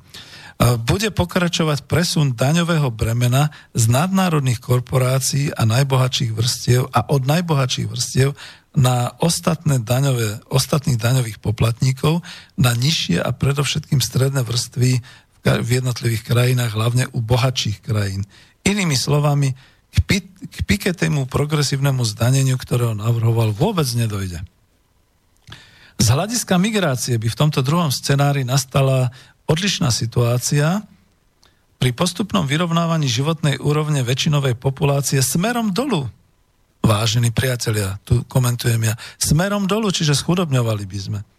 Pri postupnom vyrovnávaní životnej úrovne väčšinovej populácie smerom dolu by sa pre migrantov znižovala atraktívnosť doteraz bohatých zemí, pričom by výraznejšie narastala atraktívnosť chudobnejších krajín.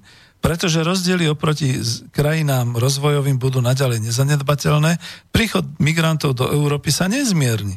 Bude jednoduchšie rozmiestňovať ich do druhých rôznych krajín a daňový poplatník na západe si však spočíta, že e, na migrantov prispieva v porovnateľnej miere, ako keď prichádzali skoro všetci do jednej krajiny.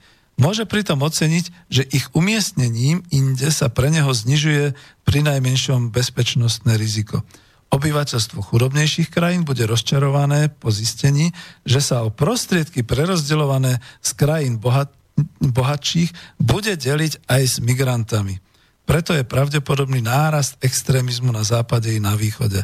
E, znova zdôrazňujem, mne tam vadí, e, komentujem toto slovo extrémizmus. Pretože čo je extrémne, poviem to ako na rodinnom príklade, čo je extrémne na tom, keď e, jednoducho v rodine sú štyria, mama, otec, jedna dcera, jeden syn. Ten jeden syn sa teda nejak moc ako nepretrhne v práci a je taký pomerne lenivý a priblblý skutočne, ako až takto poviem, treba sa o neho starať. A rodičia sa rozhodnú, že budú hlavne fédrovať a, a dávať všetky peniaze tomu synovi, čiže tomu druhému dieťaťu. To musí mať tá dcera skutočne tú naivitu, alebo byť tak e, láskavá, tak humánna, aby to rodičom a tomu synovi, teda tomu svojmu bratovi prepáčila.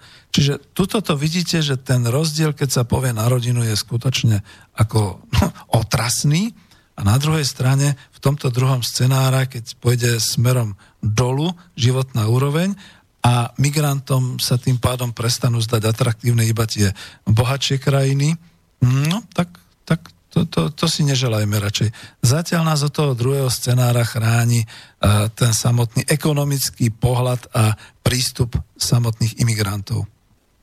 Tretí scenár je scenárom konvergencie smerom hore. Zo všetkých troch zmienených ho považujeme za najmenej pravdepodobný, to už čítam zase z knižky. Predpokladá sa, že dojde buď ku zmene vnútropodnikovej delby práce korporácií v prospech dnes marginalizovaných krajín, alebo aspoň ku zvratu v daňovej politike v daňovej politike korporácie a najbohatšie vrstvy budú platiť za výhody, ktoré im zo súčasného usporiadania plynú. V dôsledku toho by sa mohla mzdová a životná úroveň v chudobnejších krajinách Európskej únie zvyšovať, aniž by sa za to platilo stagnáciou či poklesom životnej úrovni väčšinovej populácie na západe. Súčasťou tohto scenára by pochopiteľne museli byť aj eliminácie daňových rajov, čo je ďalší dôvod, prečo nám prípada tento scenár zo všetkých najmenej pravdepodobný. No veď to, najmenej pravdepodobný. A migračné tlaky by pri nezmenených ďalších podmienkach skôr zosilnili a pre migrantov by vzrástla atraktivita dnešných aj chudobnejších krajín. Európa by stála pred problémom, aký diel z prostriedkov získaných od korporácií a od najbohatších majetkových či príjmových skupín umiestniť, čiže alokovať pre potreby integrácie imigrantov a aký diel ponehať v záujme pokračovania takej tej vzostupnosti v životnej úrovni. A pokiaľ by diel určený pre riešenie problému migrácie prekročil optimálny bod, Poznalo by sa to jednoducho podľa toho, že ďalší vývoj Európy by sklzol späť na dráhu prvého alebo druhého scenára, ja to dopoviem svojimi slovami, alebo by viedol ku krvavej občianskej vojne po celej Európskej únii. A to nechceme.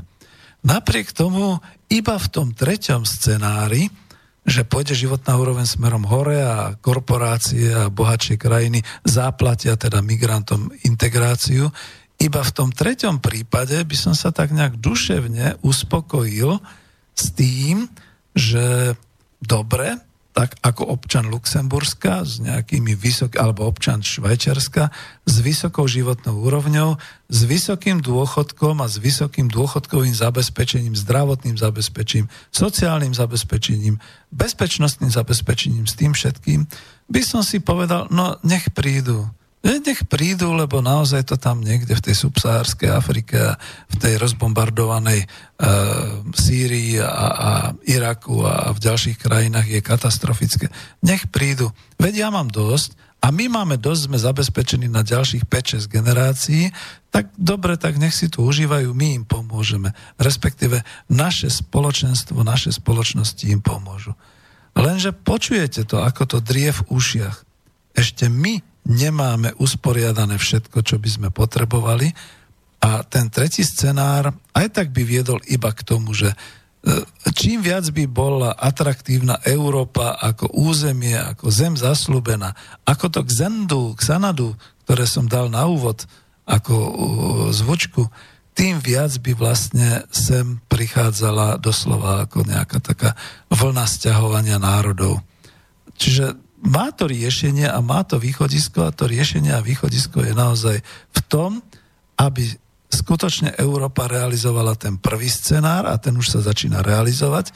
To znamená naozaj kontrola hraníc, vracanie naspäť e, migrantov, všetky takéto veci.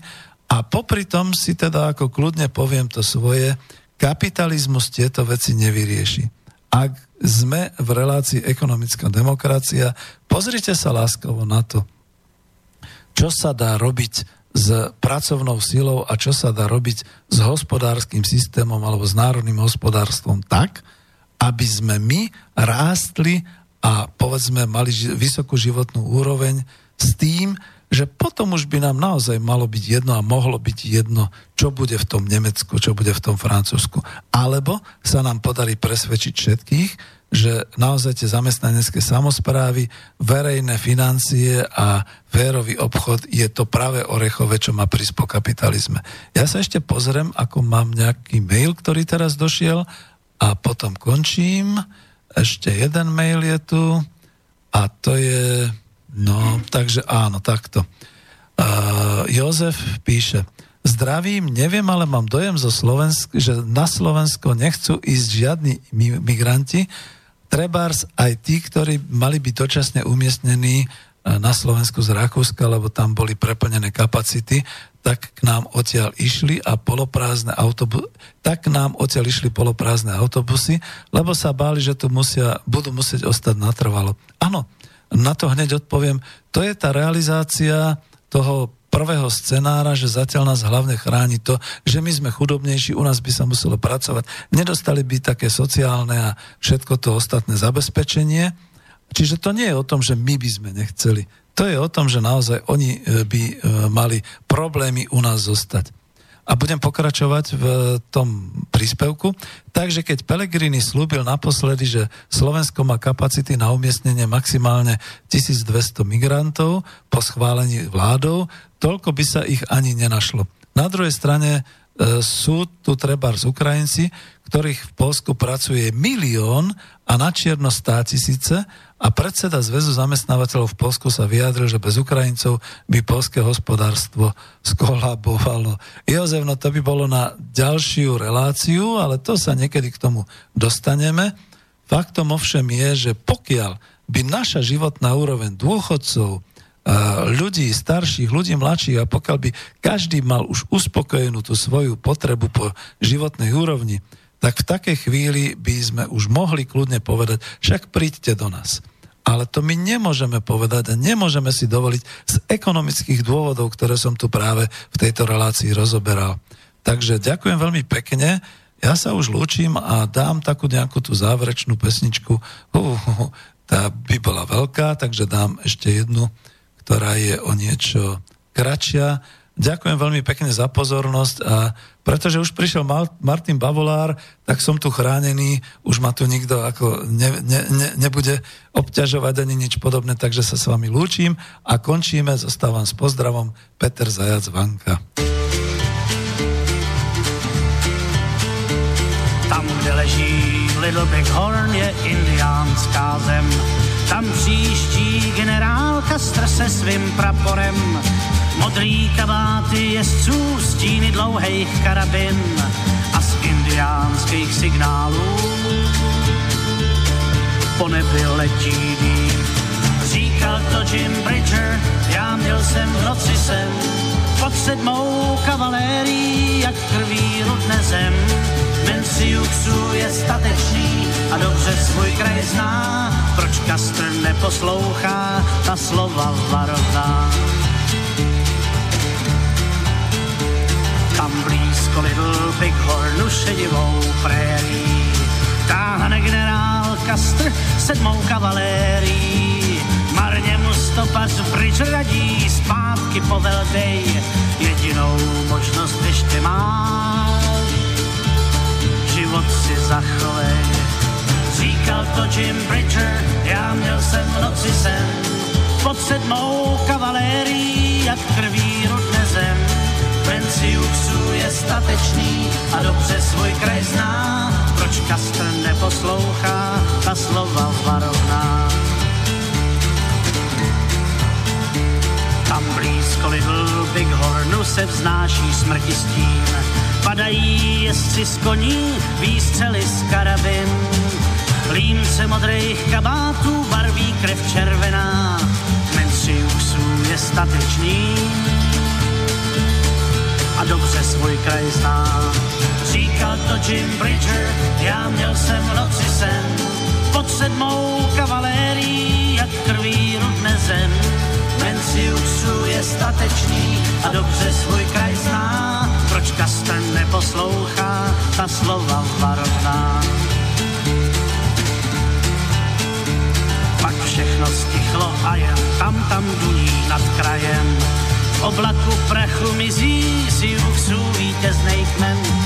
Cáry vlajky hvězdnatý po kopcích vítr vál, tam uprostřed svých vojáků leží generál. Říkal to Jim Bridger, já měl jsem v noci sen, pod sedmou kavalérií, jak krví rudne zem. Venciuxu je statečný a dobře svůj kraj zná, proč Kastr neposlouchal ta slova varovná.